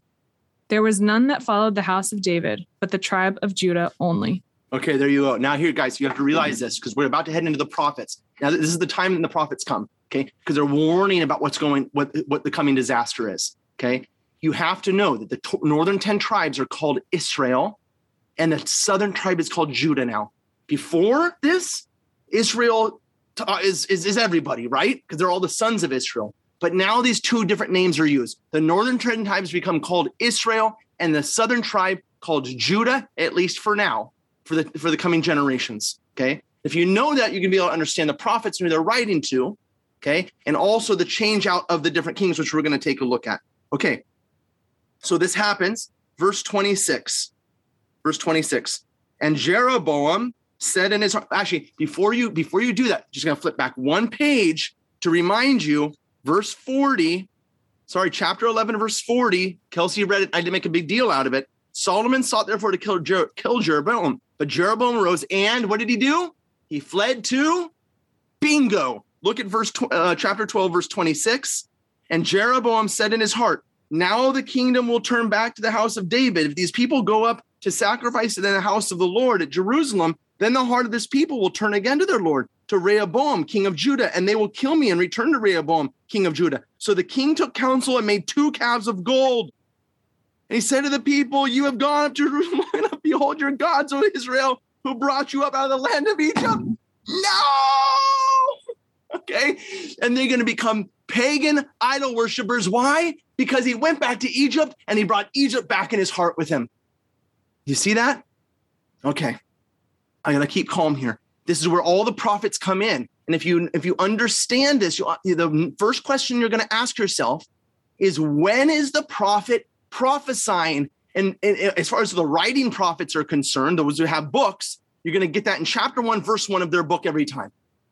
That they lived during this this king's time, right? And all of these kings that are now going to come from First Kings and Second Kings, the generations now. You just have to find out who the guy's pro- prophesying during his life and what's going on in the life of Israel. Never read a prophet without going back to First and Second Kings and understanding what's going on during that time. Once you understand that, you can read the prophet as they're meant to be to be read. Make sense? You're going to identify who the king is that's reigning. The second question you're going to ask yourself is is this guy prophesying to the north or to the south? Okay? And then you're in business to read your your your, your prophet. And then profit from the words of the prophet. Yeah? Okay, that was a little joke. Okay. So, um again, you're asking yourself those basic questions: who, what, why, where, and when. And if you got that, you're you're going to be in shape. All those profits pretty much come between the year 950, okay, and 750, and that's the, the years that we're, we're we're working in here now. In the north, now they're going to need a throne city, and after uh, after Jeroboam, there's another king. There's a little schism that takes place, a, a civil war that takes place in the north. One guy wins out and he establishes his throne city in First Kings chapter 16. First Kings chapter 16, verse 21 through 24, Kelsey. Then the sons of Israel were divided into two parts. Half of the people followed Tibni, the son of Ginath, to make him king, and half followed Omri. But the people who followed Omri overcame the people who followed Tibni, the son of Ginath. So Tibni died, and Omri became king. In the 21st year of Asa, king of Judah, Omri began to reign over Israel and reigned for 12 years. Six years he reigned in Tisra. He bought the hill of uh, Samaria from Shemer for two talents of silver. And he fortified the hill and called the name of the city which he built Samaria There you go. after right? the name of Shemer. Yeah. So the guy's name is Samar. It's a, it's the hill of Samar, right? And that that becomes a throne city of the north. Super important when you're reading the Samaritans to know who they are, because the throne city becomes identified, or I should say, the whole of the northern ten tribes will often be identified with the throne city. Makes sense, right? So the Samaritan people come from the northern 10 tribes. It's not the whole story. We have to look at the rest of the story, Second Kings chapter 17. And what's going to happen? You know what's going to happen. They set up golden calves, and the whole thing's going to go uh, crumbling down, right? Second Kings chapter 17, verse 1, Kelsey. In the twelfth year of Ahaz, king of Judah, Hoshea the son of Elah began to reign, reign in Samaria over Israel, and he reigned nine years. And he did what was evil in the sight of the Lord, yet not as the kings of Israel who were before him. Against him came up Shalmaneser, king of Assyria, and Hoshea became his vassal. Okay, verse 6. In the ninth year of Hoshea, the king of Assyria captured Samaria, and he carried the Israelites, uh, Israelites away to Assyria and placed them in Halah and on the Okay. Habor. And, uh, and so, so here's what how here's what the Assyrians like to do. They go in, they conquer people. Okay. So so so as the Assyrians march on on the northern 10 tribes who have now yoked themselves to the golden calf into Egypt, right? They can't stay in the house of God anymore. They got to get out of paradise. They can't live like that anymore. So the Assyrians come in, they conquer them, and they take away most of the people, but not all the people. And in verse 24, you'll see what the Assyrians like to do. They take a people they conquered and they go and they take them to somewhere else so they, they can't revolt, right? If you're not in your home, you don't have, a, you don't know where the grocery store is, you don't know where the gun shop is, you don't know how to get supplies, right? And so he takes them out and distributes them among all the other places they've conquered. And then he imports a bunch of other people he's conquered into this land. Look at chapter 20, uh, verse 24. Go ahead, Kelsey. And the kings of Assyria brought people from Babylon, Cutha, Ava, Hamath, and Sepharvaim Yes. And placed them in the cities of Samaria. Instead of the sons of Israel. And they took possession of Samaria and dwelt in its cities. And at the beginning of their dwelling there, they did not fear the Lord. Therefore, the Lord sent lions among them, which killed some of them. So the king of Assyria was told, The nations which you have carried away and placed in the cities of Samaria do not know the law of the God of the land. Therefore, he has sent lions among them, and behold, they are killing them. Okay, and then the know. story goes on. He says, he says, you got to get the God of the land back again, right? They're pagan peoples, right? You got to bring the God of the land back so you can protect the people. And so look at verse 33. So they feared the Lord, but also served their own gods after the manner of the nations among whom they had been carried, carried away. To this day, they do according to the former manner. This is the Samaritans. They're like they're like Jewish, or they're not Jewish. They're Is- Israeli half breeds, right? They're all married in, mixed in. They're worshiping false gods, but they're also married. They're also worshiping Yahweh. That's the Samaritan woman at the well. Okay. And when you read in that context, it makes a hell of a lot of sense of what Jesus is talking about. All of a sudden, their conversation breaks into who's worshiping whom. You worship in Jerusalem. We worship on this mountain, right? Why? Because that's the fundamental argument about what's taking place. And that's why the Samaritans are not trusted by the Jews. Now, the north is gone, right? It's been conquered. Um, Judah is left in the south. Jerusalem is its capital city. And the prophets continue prophesying against them because things aren't great there either. Okay. Now, among the kings that are in these generations, most of them are bad news. They are in the image and likeness of uh, of Rehoboam. There's two kings you got to know about that are solid guys. Okay, very holy. The first one I'm going to show you is one of the holiest men of the Old Testament. You're going to have great devotion once you know who he is. Okay, Second Kings chapter 18, verse one. Kelsey, give it to us. In the Second- third year of Hoshea, son of Elah, king of Israel, Hezekiah, the son of Ahaz, king of Judah, began to reign. There he goes. Keep reading though. What kind of guy is he?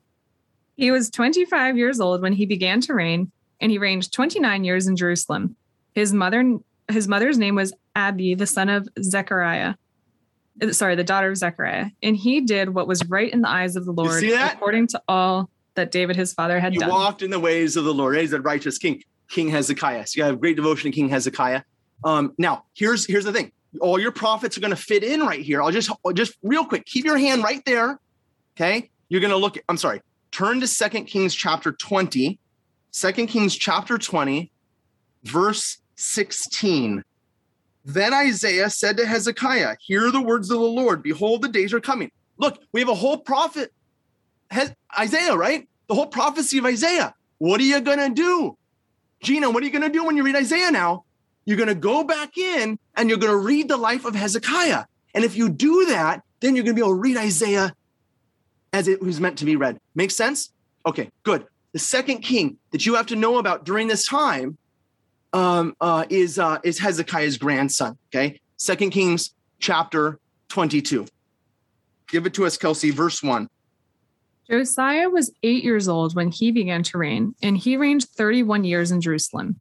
His mother's name was Jedediah, the daughter of Adiah of Bozkath.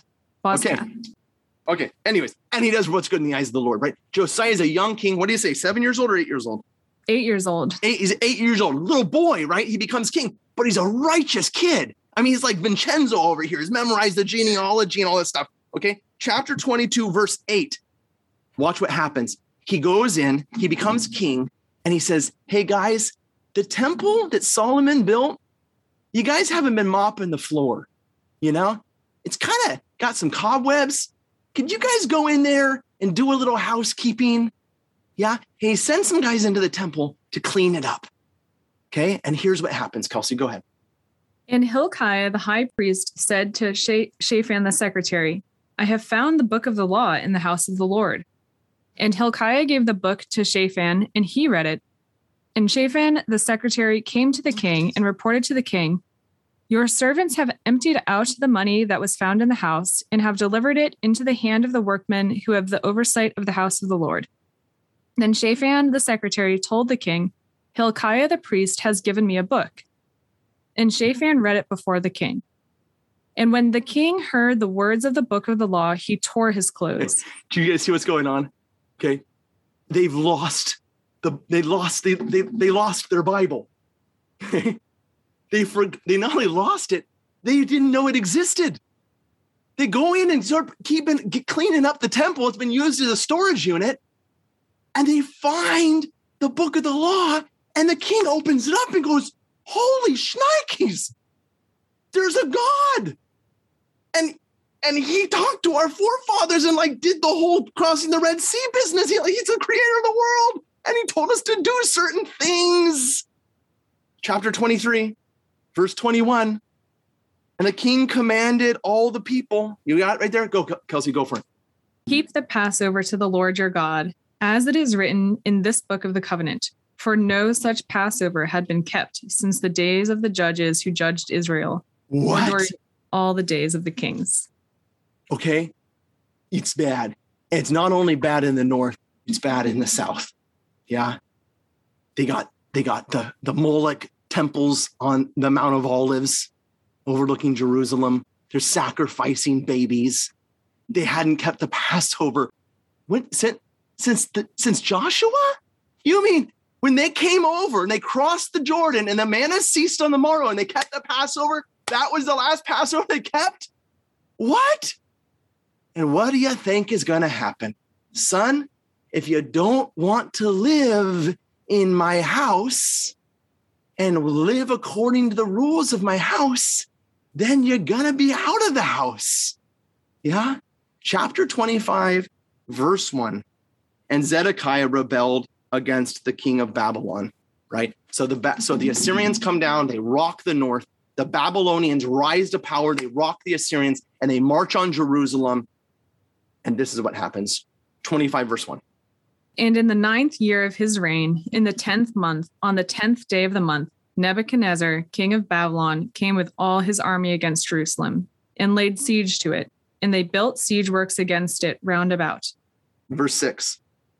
Then they captured the king and brought him up to the king of Babylon at Riblah, who passed sentence upon him.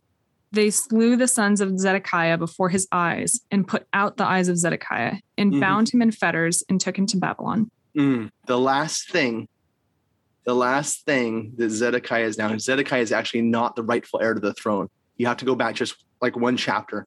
Zedekiah gets put in as a puppet. Okay. But the last thing Zedekiah sees is his two sons die. The only heirs to his throne are slain in front of him. And then they blind Zedekiah. So that's the last memory he has. Keep reading, Kelsey. In the fifth month, on the seventh day of the month, which was the nineteenth year of King Nebuchadnezzar, king of Babylon, Nebuzaradan, the captain of the bodyguard, a servant of the king of Babylon, came to Jerusalem, and he burned the house of the Lord, and the king's house, and all the houses of Jerusalem. Every great house he burned down. Okay, there you go. Okay. Who's taken into exile in this exile? Jeremiah the prophet. Jeremiah is in the city when this happens. It is said that if you if you read Lamentations Jeremiah, uh, that that it got so bad, the siege was laid to the city, that people were starving to death, and they started can the, the mothers started cannibalizing their babies, and they burned the city to the ground. And Jeremiah is handcuffed, and he's taken by Nebuzaradan to Babylon. But as he's walking to Babylon with Nebuzaradan, he makes friends with him. And Nebuzaradan says to Jeremiah, You can come with me to Babylon if you want, and I will take care of you in my house, and you'll have no need for anything. Or if you want, I will let you go today, and you can return, go wherever you like. Jeremiah says, I liked our friendship, but not that much. Take the chains off. I'm out of here. He leaves the, the march to Babylon and he returns to Jerusalem and he comes over the Mount of Olives and he sees what's left. And he writes his book, The Lamentations of Jeremiah. Turn your Bibles, keep your hand right there. Turn your Bibles very quickly. You'll find Jeremiah, the prophet Jeremiah, and then you're going to find following the prophet Jeremiah, Lamentations of Jeremiah. This is what he writes when he sees the city. How lonely sits the city that was full of people. How like a widow has she become. She that was great among the nations, she that was a princess among the cities has become a vassal. She weeps bitterly in the night, tears on her cheeks among all her lovers. Notice, notice who are her lovers? Who are the lovers of Jerusalem? All the false gods she had gone after. And she has none to comfort her. All her friends have dealt treacherously with her, they have become her enemies. Okay? Read the book of Lamentations, but read it in the context of the prophet Jeremiah, who is to be read in the context of 2 Kings chapter 25. Then you're going to be able to read it and get what you want out of it. Okay. I'm not going to go there right now, but if you look at 2 Maccabees chapter 2, verse 1, don't go there right now. 2 Maccabees chapter 2, verse 1, it tells you that Jeremiah actually, while the, the sack was going on, he took the Ark of the Covenant and he left Jerusalem and he went back to Mount Sinai and he hid the Ark of the Covenant at Mount Sinai. Okay. And it was lost from that day forward until, of course, it reappears in Bethlehem. Yes. When the things of the old covenant are replaced by the living covenant, where the old wood, the dead wood, and the dead rocks are turned into living stones and a living ark.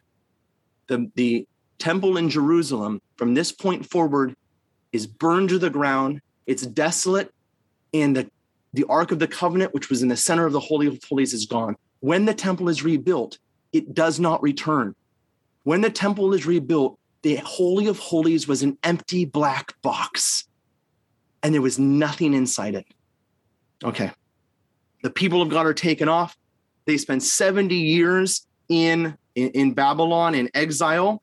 Um, uh, and a new power rises uh, uh, on the earth, the Persians. And the head of the Persians, King Cyrus. We can pick up the story in the end of Second Chronicles. First and you, know, First and Second Kings, First and Second Chronicles are basically the same story, but First and Second Kings is the is, is the story of the genie of, of all the of all the kings from Israel and Judah, whereas Chronicles is just Judah. Okay, so you can you you don't really have to read both of them. Okay. But the end of Second Kings picks up an important part of the story. Okay. Second Kings chapter 36, verse 15, Kelsey. And then we're going to skip down a little bit and keep going. The Lord, the God of their fathers, sent persistently to them by his messengers, because he had compassion on his people and on his dwelling place. But they kept mocking the messengers of God, despising his words, and scoffing at his prophets. till the wrath of the Lord rose against his people, till there was no remedy.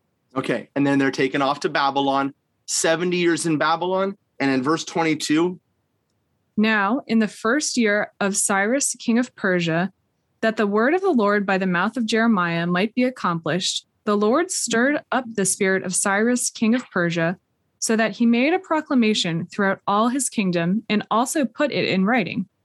Thus says Cyrus, king of Persia The Lord, the God of heaven, has given me all the kingdoms of the earth, and he has charged me to build him a house at Jerusalem, which is in Judah. Whoever is among you of all his people, may the mm-hmm. Lord his God be with him. Let him go up. you guys, you guys how no, notice how how how amazing. This is this is a miraculous. God has intervened in this man. The guy's a pagan. He sends his Holy Spirit upon him, and the guy converts, and he says, "The Lord, the God." He- He's he becomes a monotheist, and then, like the guys in the Genesis, he loads God's people down with silver and gold, and says, "Go back to Jerusalem and rebuild the temple." Okay, miracle of miracles. Turn your your page, one page. Ezra picks up this story. Notice chapter one, verse one. Kelsey, give it to us. In the first year of Cyrus, king of Persia, that the word of the Lord by the mouth of Jeremiah might be accomplished, the Lord stirred up the spirit of Cyrus, king of Persia, so that he made a proclamation throughout all his kingdom and also put it in writing. Thus says Cyrus, king of See, Persia. It's a repetition, right? So there's here's your document. Actually, this, this expanded version of it. You can read that first chapter if you want the hair on your back of your neck stand up. The the power of the Holy Spirit, and just like Rahab becomes part of the genealogy of Christ, so this pagan king who was over the he had his slaves. What did he want? But God brought his soul, restored his soul to communion. And when that happens, you have to grant freedom. You can't be a slave owner anymore, right? He sends them back loaded with money. In chapter 2, verse 1, these were the people of the province who came out of the captivity and those in exile, whom Nebuchadnezzar, the king of Babylon, carried uh, captive to Babylon. They returned to Jerusalem and Judah, each to his own town. They came with Zerubbabel, Yeshua, uh, Nehemiah, Seraiah, Relay, and all these guys. And you want to say, Gina, what do you want to say? I can't read this stuff. I gotta skip this section. Don't skip this section, right? Who are these guys? Notice the first guy that's mentioned in the list, Zerubbabel. Now you got to you got devotion. If you got devotion to Hezekiah, Saint Hezekiah the king, you got to have devotion not only to Josiah, but Zerubbabel. This is the other guy I was thinking maybe the bishop can name me after. You know, Father Zerubbabel. That's an awesome name, like like uh, Zephaniah Zerubbabel. You got to have devotion to Zerubbabel. Who is he? You got to keep your hand there and turn your Bibles back to First Chronicles chapter 3. Watch just watch with your take your, your purple highlighter out. These are the sons of David. Look at me. Look at verse 5. Scan down. You see Solomon there? You see that in verse 5? Look at verse 10. Who do you see in verse 10? Rehoboam. Look at uh, verse 13. Hezekiah. Verse 15.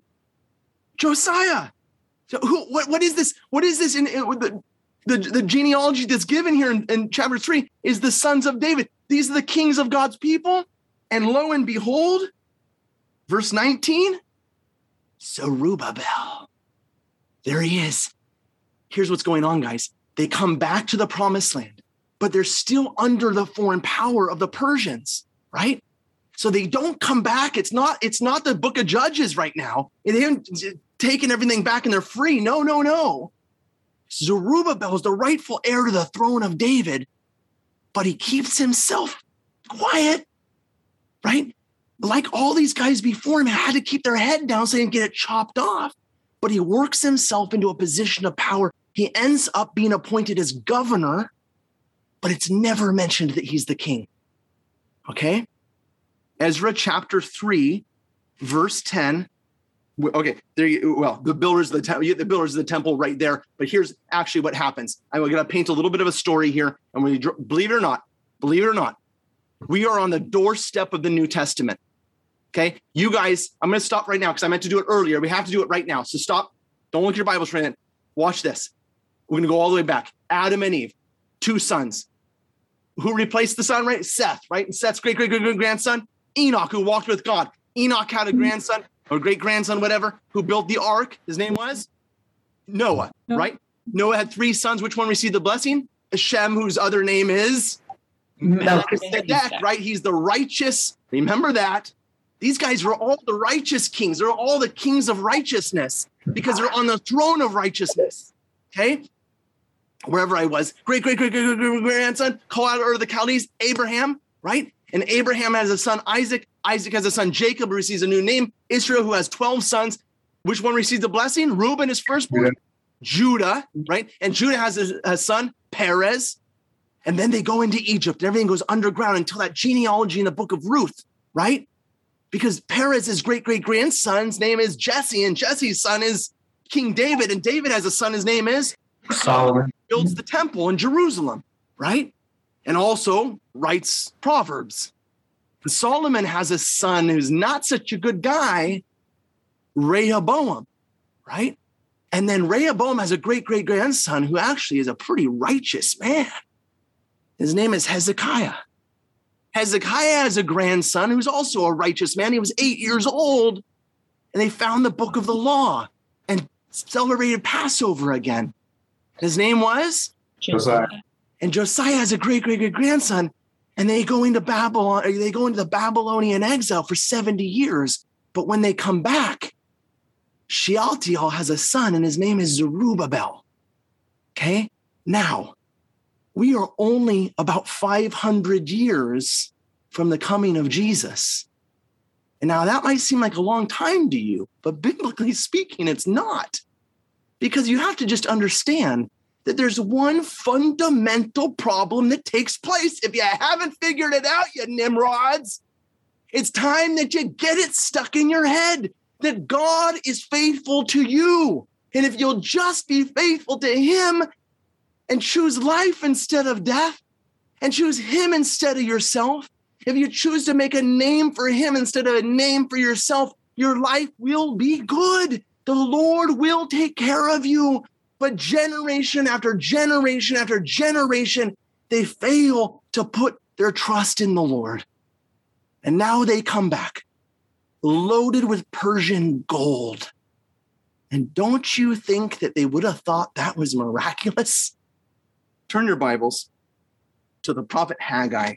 Now, how you going to find Haggai? I know you guys love Haggai, but you just can't find him in your Bibles. Find second Mac, first and second Maccabees. If Maccabees is right at the end of your prophets and right before the New Testament, then you just go backwards from Maccabees a little bit. If if Maccabees is stuck back in a different place in your Bible, then this guy's going to be right before the New Testament.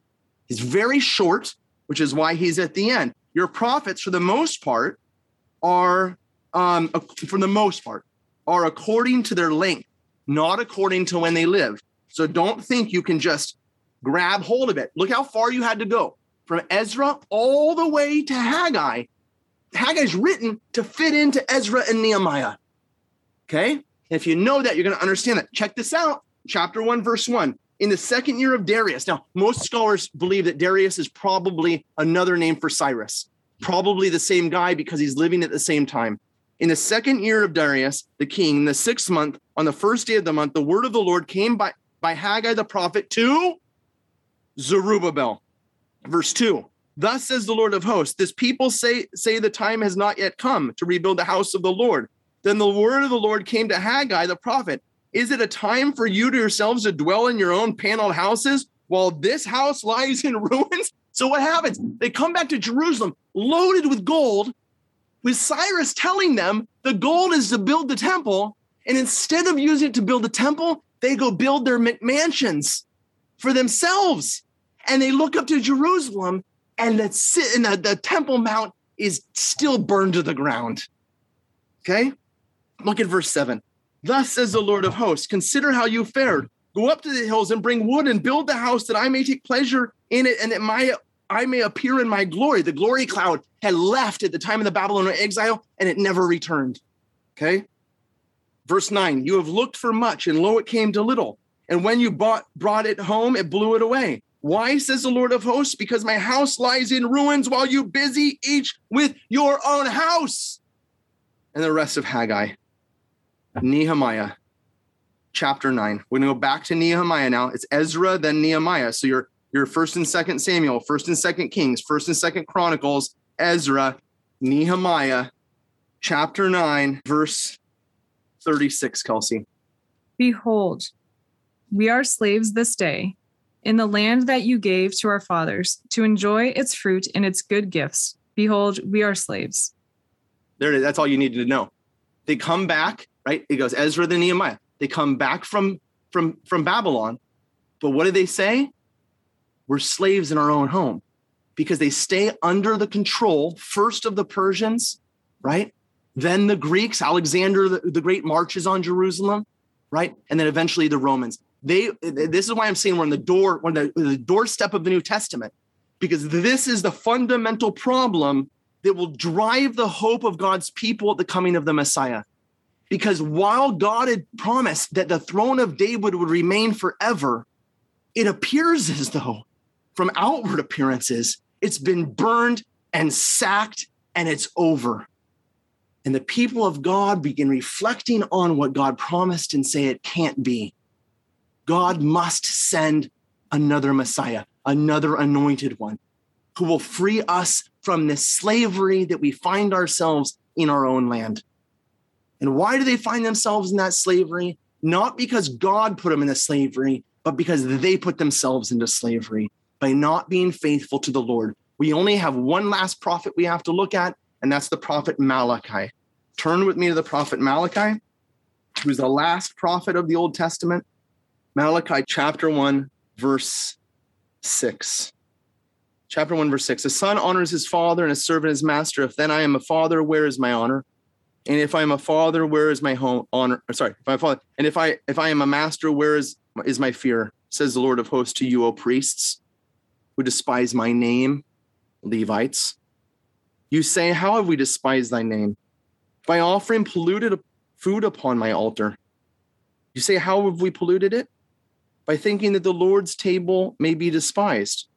When you offer blind animals as sacrifice, is that, is that no evil? When you offer those that are lame or sick, is that no evil? Present that to your governor. Yeah, give that to Zerubbabel. See what he says about it. What do you think I'm blind? The Lord says. And what's going on? Yeah, they're, they're coming up. They've rebuilt the temple. Ezra chapter three, they actually do finally rebuild the temple. Although when they rebuild it, all the old men that remember Solomon's temple began crying because they, they this is a sad, a sad replication or whatever, and no, nowhere near what Solomon had built. Okay. And then they start going up and they start doing all the things they're supposed to do according to the law. Well, kind of.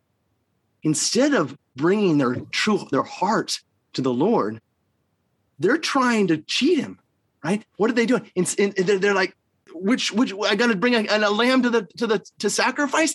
Let me choose the, the the one that's got the skin hanging off of it is half sick and half dead. Take that up and sacrifice it and i keep the good stuff for myself right? Look at chapter look at chapter um chapter 1 verse um verse 13 what a weariness this is, you say. And you sniff at me, says the Lord of hosts. You bring what has been taken by violence or is lame or sick, and this you bring as your offering? Shall I accept that from your hand, says the Lord? Cursed be the cheat who has a male in his flock and vows it, and yet sacrifices to the Lord what is blemished. Take, take a look at chapter 2, verse 6. For I, the Lord, do not change. Therefore, you, O sons of Jacob are not consumed. For the days of your fathers, from the days of your fathers, you have turned aside from my statutes and have not kept them. Return to me, and I will return to you, says the Lord of hosts. But you say, How shall we return? Will man rob God? And you, you, uh, uh, you yet you are robbing me. But you say, How are we robbing thee? In your tithes and offerings, you are accursed with a curse, for you're robbing me, the whole nation of you. Bring the full tithe into the storehouse of the Lord, that there may be food in my house, and thereby put me to the test, says the Lord of hosts. If I will not open the windows of heaven for you and pour down for you an overflowing blessing, bring to me your first fruits. The word tithe means 10%. You bring to me your first fruits that, and, and recognize that everything you has a, a gift from me. And I will open up the very windows of heaven for you. My brothers and sisters, the prophet Malachi doesn't fade away. Then suddenly Jesus comes and whoop, ah, we don't have to do it anymore. No, we not only have to tithe 10%, we have to tithe 100% of our life to the Lord. That's what he's asking for. When you when the basket goes by and you pull out what's left over and you put in 5 bucks, my brothers and sisters, the Lord says put me to the test. He tells you, put me to the test and see if I will not open the very windows of heaven for you. If you have not been tithing in your life, my brothers and sisters, it's time to put the Lord to the test, for he asked us to do so. And then see what God can do in your life. I have to tell you, tithing, I learned it from my dad when I was a boy. He'd have us sit down at the dining room table, he'd write out the, the tithe, the first 10%. When our when his paycheck came in on the first of the month or 50, whatever it was, sat down we write the tithe checks out first thing. Okay, that was the first thing we did. It was the most important lesson my dad ever taught me. Put the Lord to the test. You don't have enough money. You don't have enough money not to tithe. That's the problem. There'll never be enough money if you don't give the Lord the first fruits of what he's given to you. Now, Father Hezekiah is going to get off his hobby horse, back to the text right here, chapter 3, verse 1. I'm just going to go back just a few verses. Kelsey, read it for us. Chapter 3, look, you're right. Just you're going to hear the New Testament. Okay, here we go. Chapter 3, verse 1. Go. Behold, I send my messenger to prepare the way before me. And the Lord, the Lord whom you seek, will suddenly come to his temple. The messenger of the covenant in whom you delight. Behold, he is coming, says the Lord of hosts. But who can endure the day of his coming, and who can stand when he appears? For he is like a refiner's fire and like fuller's soap. He will sit as a refiner and purifier of silver, and he will purify the sons of Levi and refine them like gold and silver, till they present right offerings to the Lord. Then the offering of Judah and Jerusalem will be pleasing to the Lord, as in the days of old and as in former years. Okay, chapter 4, verse 1. Uh, New American Bible people, this is chapter 3, verse 19 in your Bible. Okay, don't worry. It's just a, a verse, chapter and verse numbering difference. They didn't take anything out. So either if you're in your RSV or whatever, chapter 4, verse 1. Otherwise, you're in the New American, chapter 3, verse 19. Listen to this. Go ahead, Kelsey. For behold, the day comes, burning like an oven, when all the arrogant and all evil evildoers will be stubble. The day that comes shall burn them up, says the Lord of hosts, so that it will leave them neither root nor branch. But for you who fear my name, the Sun of Righteousness shall rise with healing in its wings. This is stop. You, the Son of Righteousness. Who's the Son of Righteousness? He's the King of the throne of Jerusalem, right? We've been talking about the throne of righteousness, Zedek, the Zedek throne, right? Melchizedek, all the way through all of these righteous kings. Noah, the righteous king. Uh, king David, the righteous king. Hezekiah, the righteous king. The king is going to come back and take his throne again. Okay. And there's one indication that that's going to happen. Keep reading, Kelsey. You shall go forth, leaping like calves from the stall, and you shall tread down the wicked, for they will be ashes under the soles of your feet on the day when I act, says the Lord of hosts. Verse 5. Remember, Behold, I will send you Elijah the prophet before the great and awesome day of the Lord comes, and he will turn the hearts of fathers to their children, and the hearts of children to their fathers, lest I come and strike the land with a curse. Who is he talking about? Turn your Bibles to Luke chapter 1. Luke chapter 1, verse, let's read from verse 8, Kelsey. Now, while he was serving as priest before God, when his division was on duty, according to the custom of the priesthood, it fell to him by lot to enter the temple of the Lord and burn incense. And the whole multitude of the people were praying outside at the hour of incense.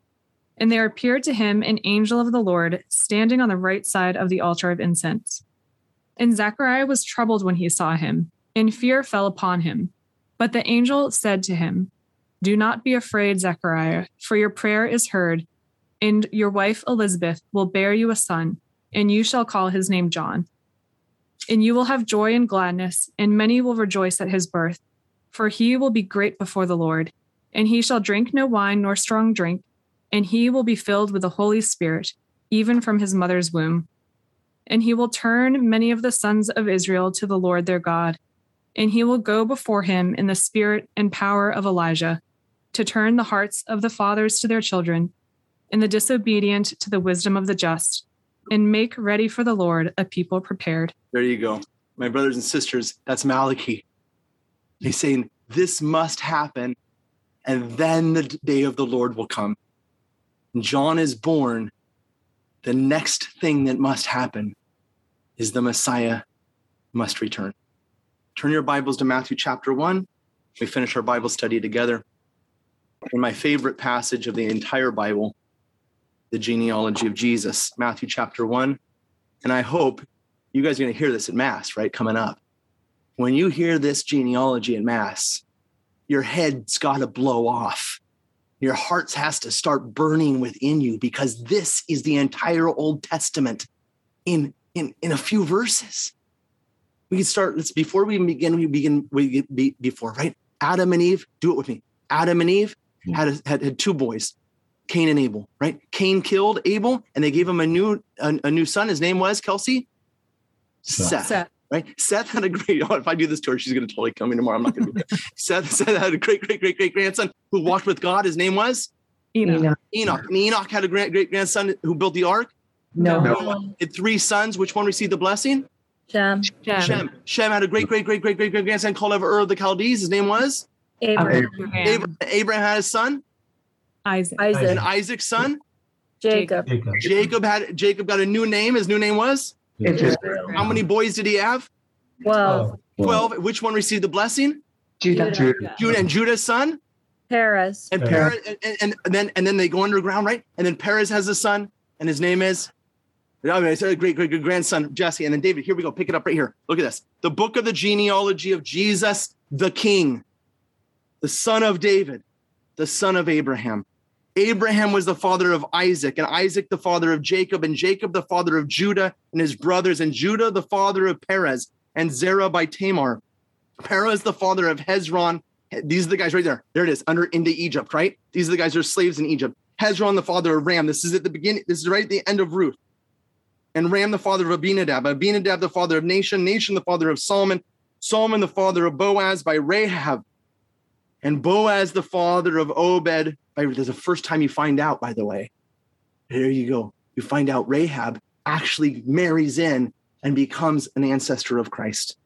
And Boaz the father of Obed, Obed by Ruth, and Obed the father of Jesse, Jesse the father of David the king, David the father of Solomon by the wife of Uriah, and Solomon the father of Rehoboam, and Rehoboam the father of Abijah. Now you get all these, all the bad kings, okay, which we didn't have, we didn't go over all of them. Abijah the father of Asa, Asa the father of Jehoshaphat, the father of Josaphat of Joram, and Joram the father of Uzziah, and Uzziah the father of Jotham, and Jotham the father of Ahaz, and Ahaz the father of, Hezekiah, and Hezekiah the father of Manasseh, and Manasseh the father of Amos, and Amos the father of Josiah. Josiah, the eight-year-old, right, who finds the book of the law. And Josiah, the father of Jeconiah and his brothers, at the time of the deportation to Babylon, I told you that the line didn't go through Zedekiah with the eyes plucked out, right? There it is.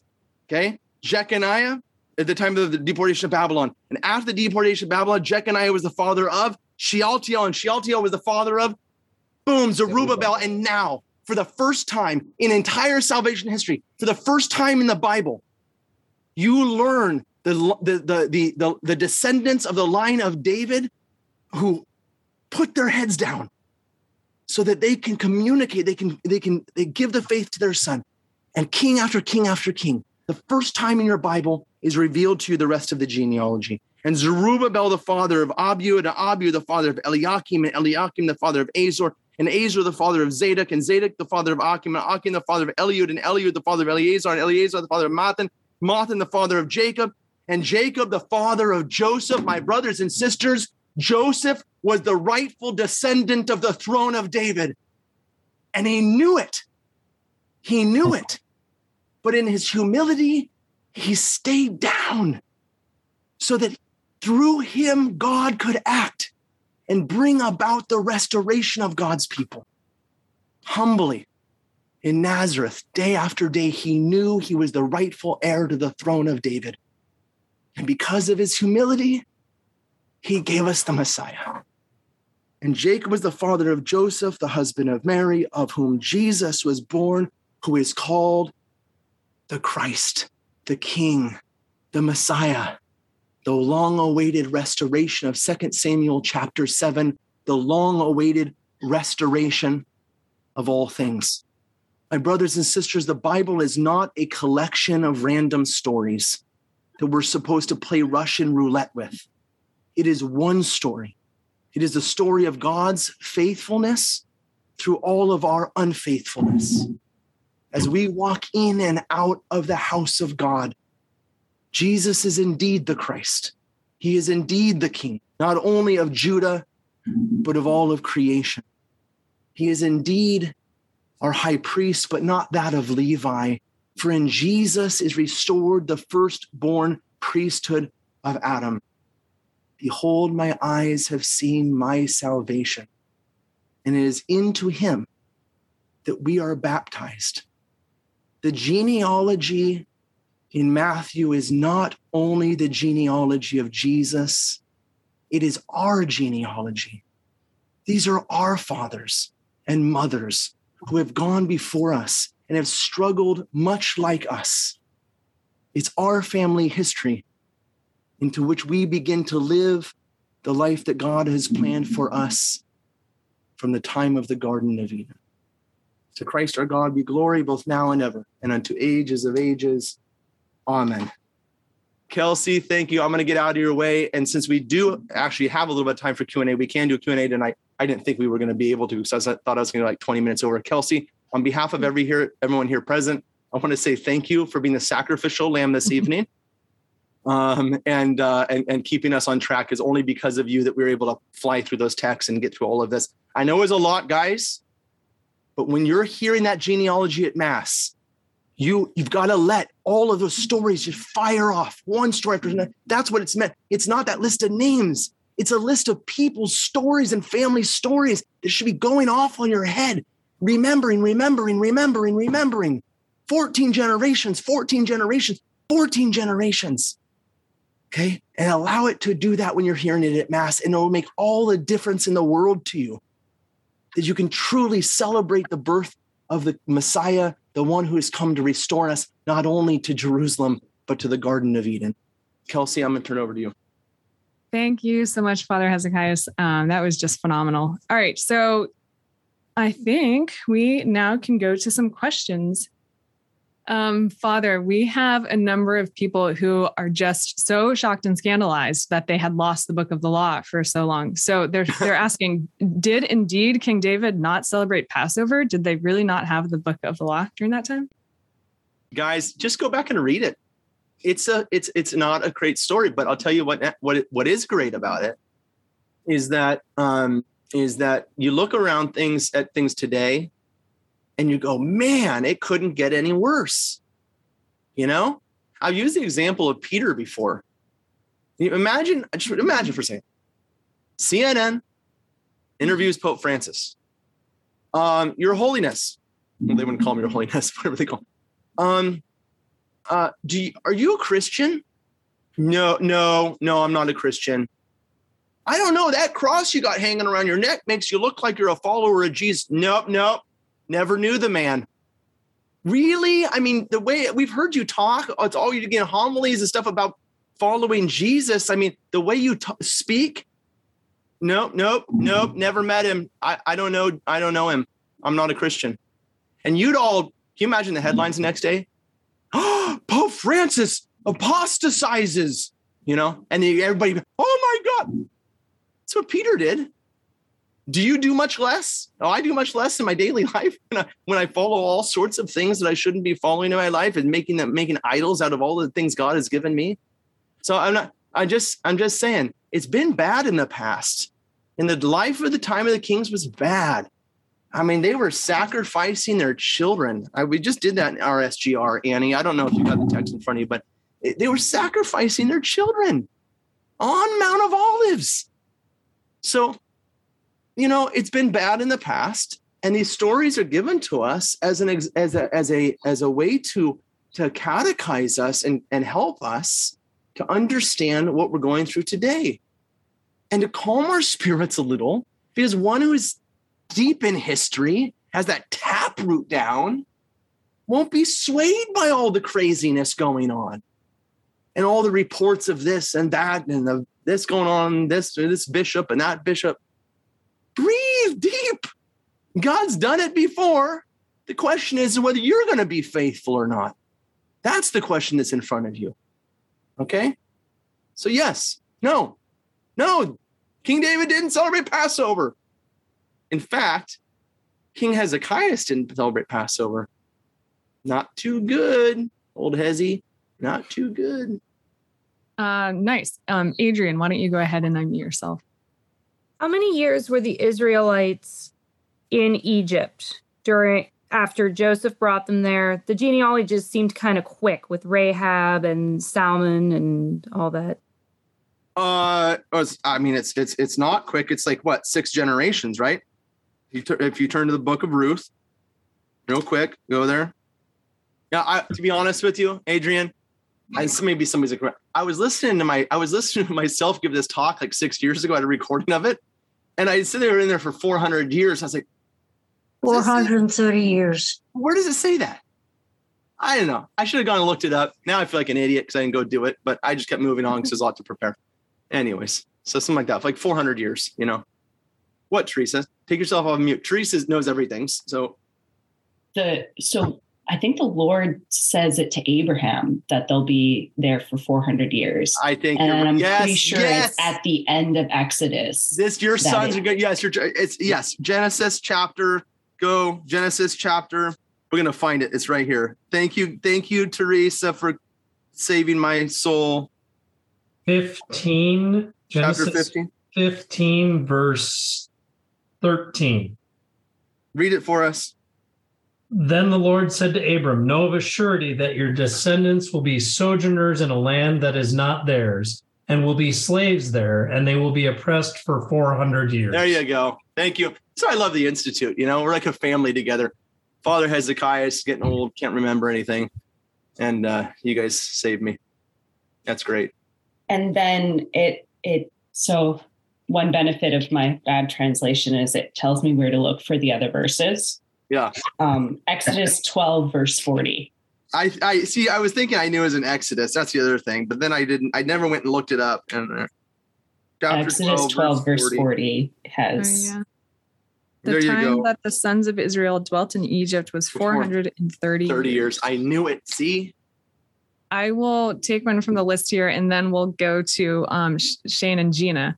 Um, and then we'll get to you, Angie. So Joseph is asking, we ended here with the genealogy, and he's asking the genealogy in Luke chapter three is different from David to Jesus. Why is this?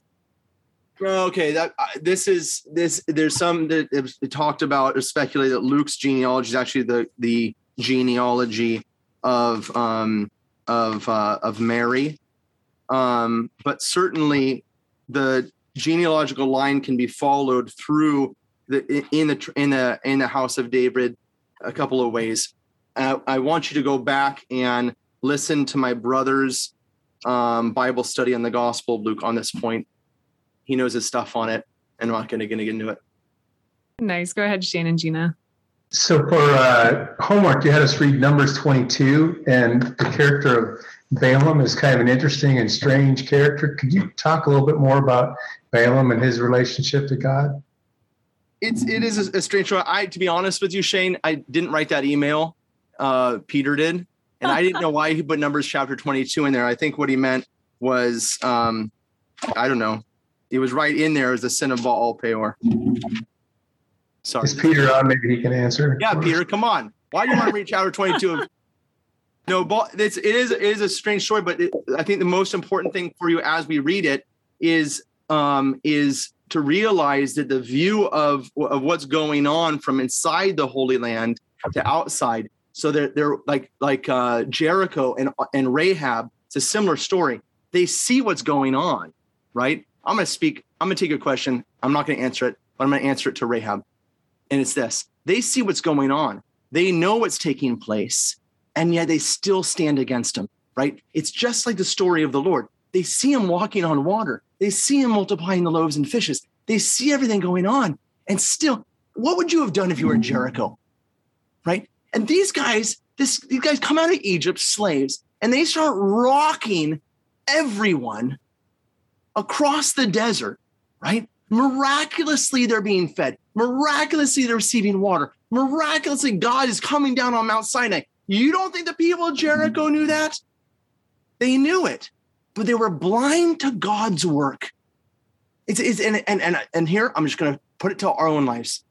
How oftentimes God is create, making miracles around us, and yet we become blind to, to, to God's work, right? And that is true. I mean, even the breath, the air we breathe right now is a miracle. But we become so used to it that we become blind to God's presence in our life.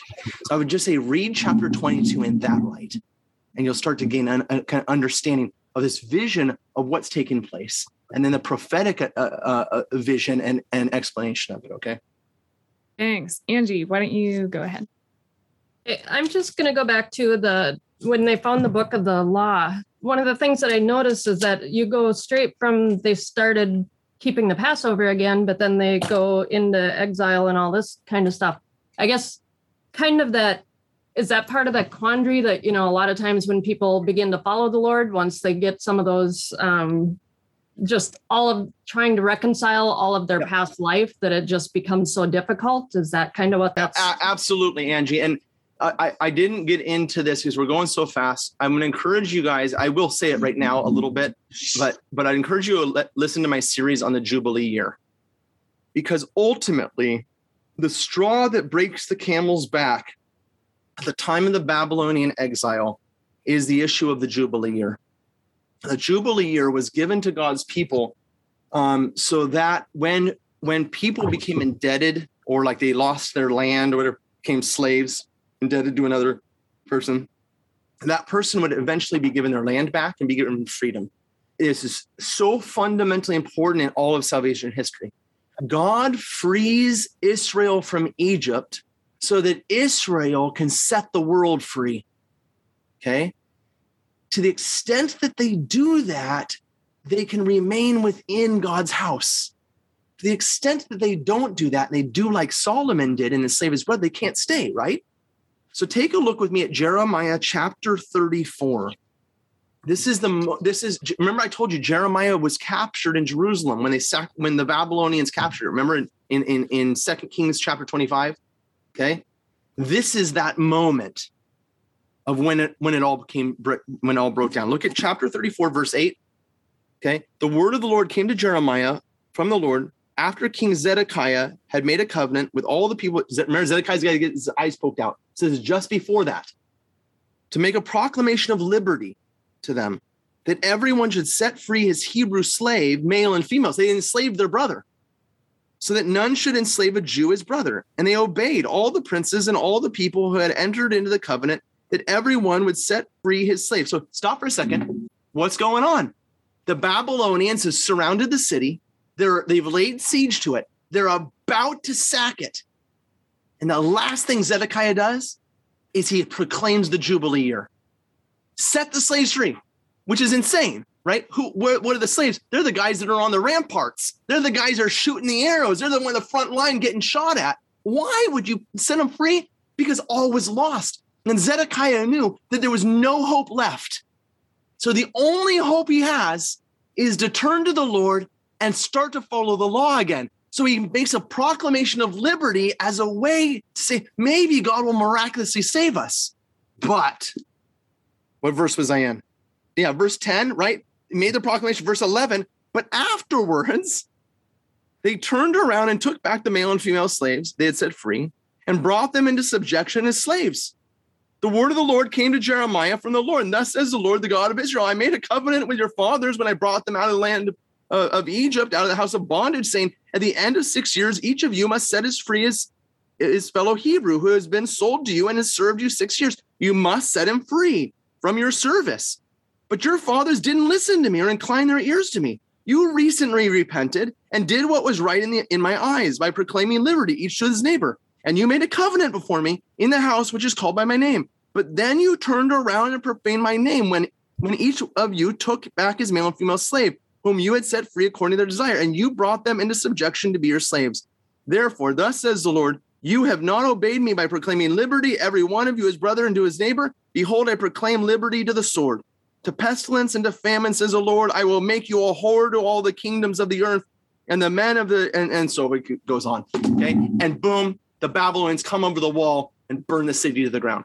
So that's the I don't remember your original question, Angie, but that's the fundamental point is that Josiah begins these the uh, uh, uh a, reforma- uh, a reformation, right? He begins to reform, but it's not enough. The people don't listen, and ultimately, they're, they're not going to listen even when they come back from Babylon, right? And so, then the rest is history.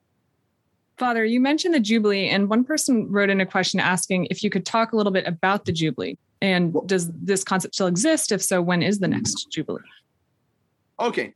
I also I, again go listen to I talk on the Jubilee year because the uh, the the Roman Catholic Church is going to have a special Jubilee on the on the um, 2025. So they have another one come. You know, the popes use it a little bit. Yeah, I mean they're the pope; they can do what they want. But yeah, they use it a little bit loose, right? The the guy comes. I mean, Pope Francis became pope. He declared a Jubilee year, special Jubilee and then you know they get a they, I don't know they have a they go to sleep one night they wake up Jubilee year you know but you know they but but but on the like the 25th year and the 50th year those are always Jubilee years right and here's the thing Christians don't celebrate Jubilee years we live in the Jubilee because the Jubilee was the beginning of the restoration of way things are supposed to be okay when Jesus unrolled the scroll in, in Luke chapter 4 and proclaimed the, the, the, the it was the proclaimed liberty, right? The, and so forth, and began his ministry of freeing people from their bondage of sin and of being crippled and eyes are blind. It's all about this. Okay. Um, uh, this is this is our life now. We are to grant forgiveness not only materially, but more importantly, to the spiritual bondage which we hold our brothers and sisters in. This is why we have this the sacrament of confession. This is why baptism frees us from sin. This is why the Eucharist gives us new life and frees us from sin. The whole sacramental system is about this issue freeing you from bondage so that you can free your brother and sister whom you hold in bondage. So I, I, I make this point in my series. I just make it here as we're preparing for Christmas my brothers and sisters, if you if you've if, if somebody's offended you, maybe you got a cousin, maybe an aunt, an uncle, a brother, a sister, a parent, maybe a neighbor who you've been holding in spiritual bondage, right? You did this to me and I'll never forgive that debt. Well, you want to live like Pharaoh or do you want to live like Christ? Begin now living the way you want to live for all eternity. Go out, forgive the other person, pray for their restoration. This doesn't mean, by the way, this doesn't mean forgiveness. Father Joseph, my mentor, used to say this forgiveness is not forgetfulness. How could I ever forget what they did to me? Nor does it make right what happened. Doesn't say, you know, there's horrible things that happen, right? People are treated badly. It doesn't change that reality. But it, what is changed is my relationship with the person, my desire for their restoration. Jesus didn't go, You a worthless bum. You can't walk, you can't see. What's wrong with you? You prostitutes? No, he brought them to healing by restoring their life what God had originally wanted it to be. What do you want for that person that's hurt you? Do you want them to, to, to, to remain in their sin or to be restored to the image and likeness of God so that they can live the life God had prepared for them. That's forgiveness. Praying for them and loving them to restore them to the right place that God wants, not forgetting and ignoring. Okay. I hope that makes sense. Okay. Thanks, Father. I think we'll close um, with this question, which are a number of people, of course, are um, writing in asking what further resources you might have, book recommendations, etc I will just put forward one, which is that if you really want to get into it, we have a whole course on scripture, both the Old Testament and the New Testament, uh, done by Father Sebastian, Father Hezekiah's brother. Phenomenal course. That's for those who really want to get into it. So, um, but Father Hezekiah, what do you think? Well, Kelsey, I, I, um, you saved me because I'm like, you know, when you covered this amount of history, like we covered 1,200 years in in in in 120 minutes tonight. Okay, so usually it's like one book's not really going to do it for you. I got a library back here. Like, um, so um, so I would recommend the course exactly as Kelsey uh, recommended it. Um, and then, you know, I would just say it's not a book well, it is a book. It's your Bible. What book do I recommend? I recommend your your book. I recommend your Bible. And start reading it. Make it a daily reading, but slowing down. Your goal is not to read your Bible in one year. Those are great programs, excellent programs. They do a lot of good for a lot of people. Nor in six six hours, by the way. Your goal is to read your Bible throughout your life. Yeah and always stop to contextualize. That's a lot of work. It takes a lot of discipline. It's not where you usually want to go. You, you want to jump in and read that prophet or you want to read that psalm. Don't do it. Go back and contextualize and then read it. Okay. So, um, so what can I say? We're on a, a lifelong journey together of studying the scriptures. And uh, um, I hope that, well, you know, that I hope it will be a lifelong journey because there's always more all right, there's my recommendation. Thank you so much, Father Hezekiah. Um, this has just been an incredible series. Thank you so much, Father. You're welcome. And thank you, Vincenzo, for being a good participant in our Bible study series. Let's let's close in prayer, Father. Blessed is our God at all times, both now and ever, and unto ages of ages. Amen. O Lord Jesus Christ, you who promised that when two or three are gathered in your name, you would be here among us. We ask you to be here now, sending down your Holy Spirit, enlightening our minds and souls as we study your sacred word, that learning your ways we may glorify your holy name, the Father, the Son, and the Holy Spirit, both now and ever, and unto ages of ages. Amen. We hope you enjoyed this program from the Institute of Catholic Culture. Remember to download our app and share our online library with friends, co workers, and family members. To learn more, get involved, and support the Institute's work, visit instituteofcatholicculture.org and visit us on social media.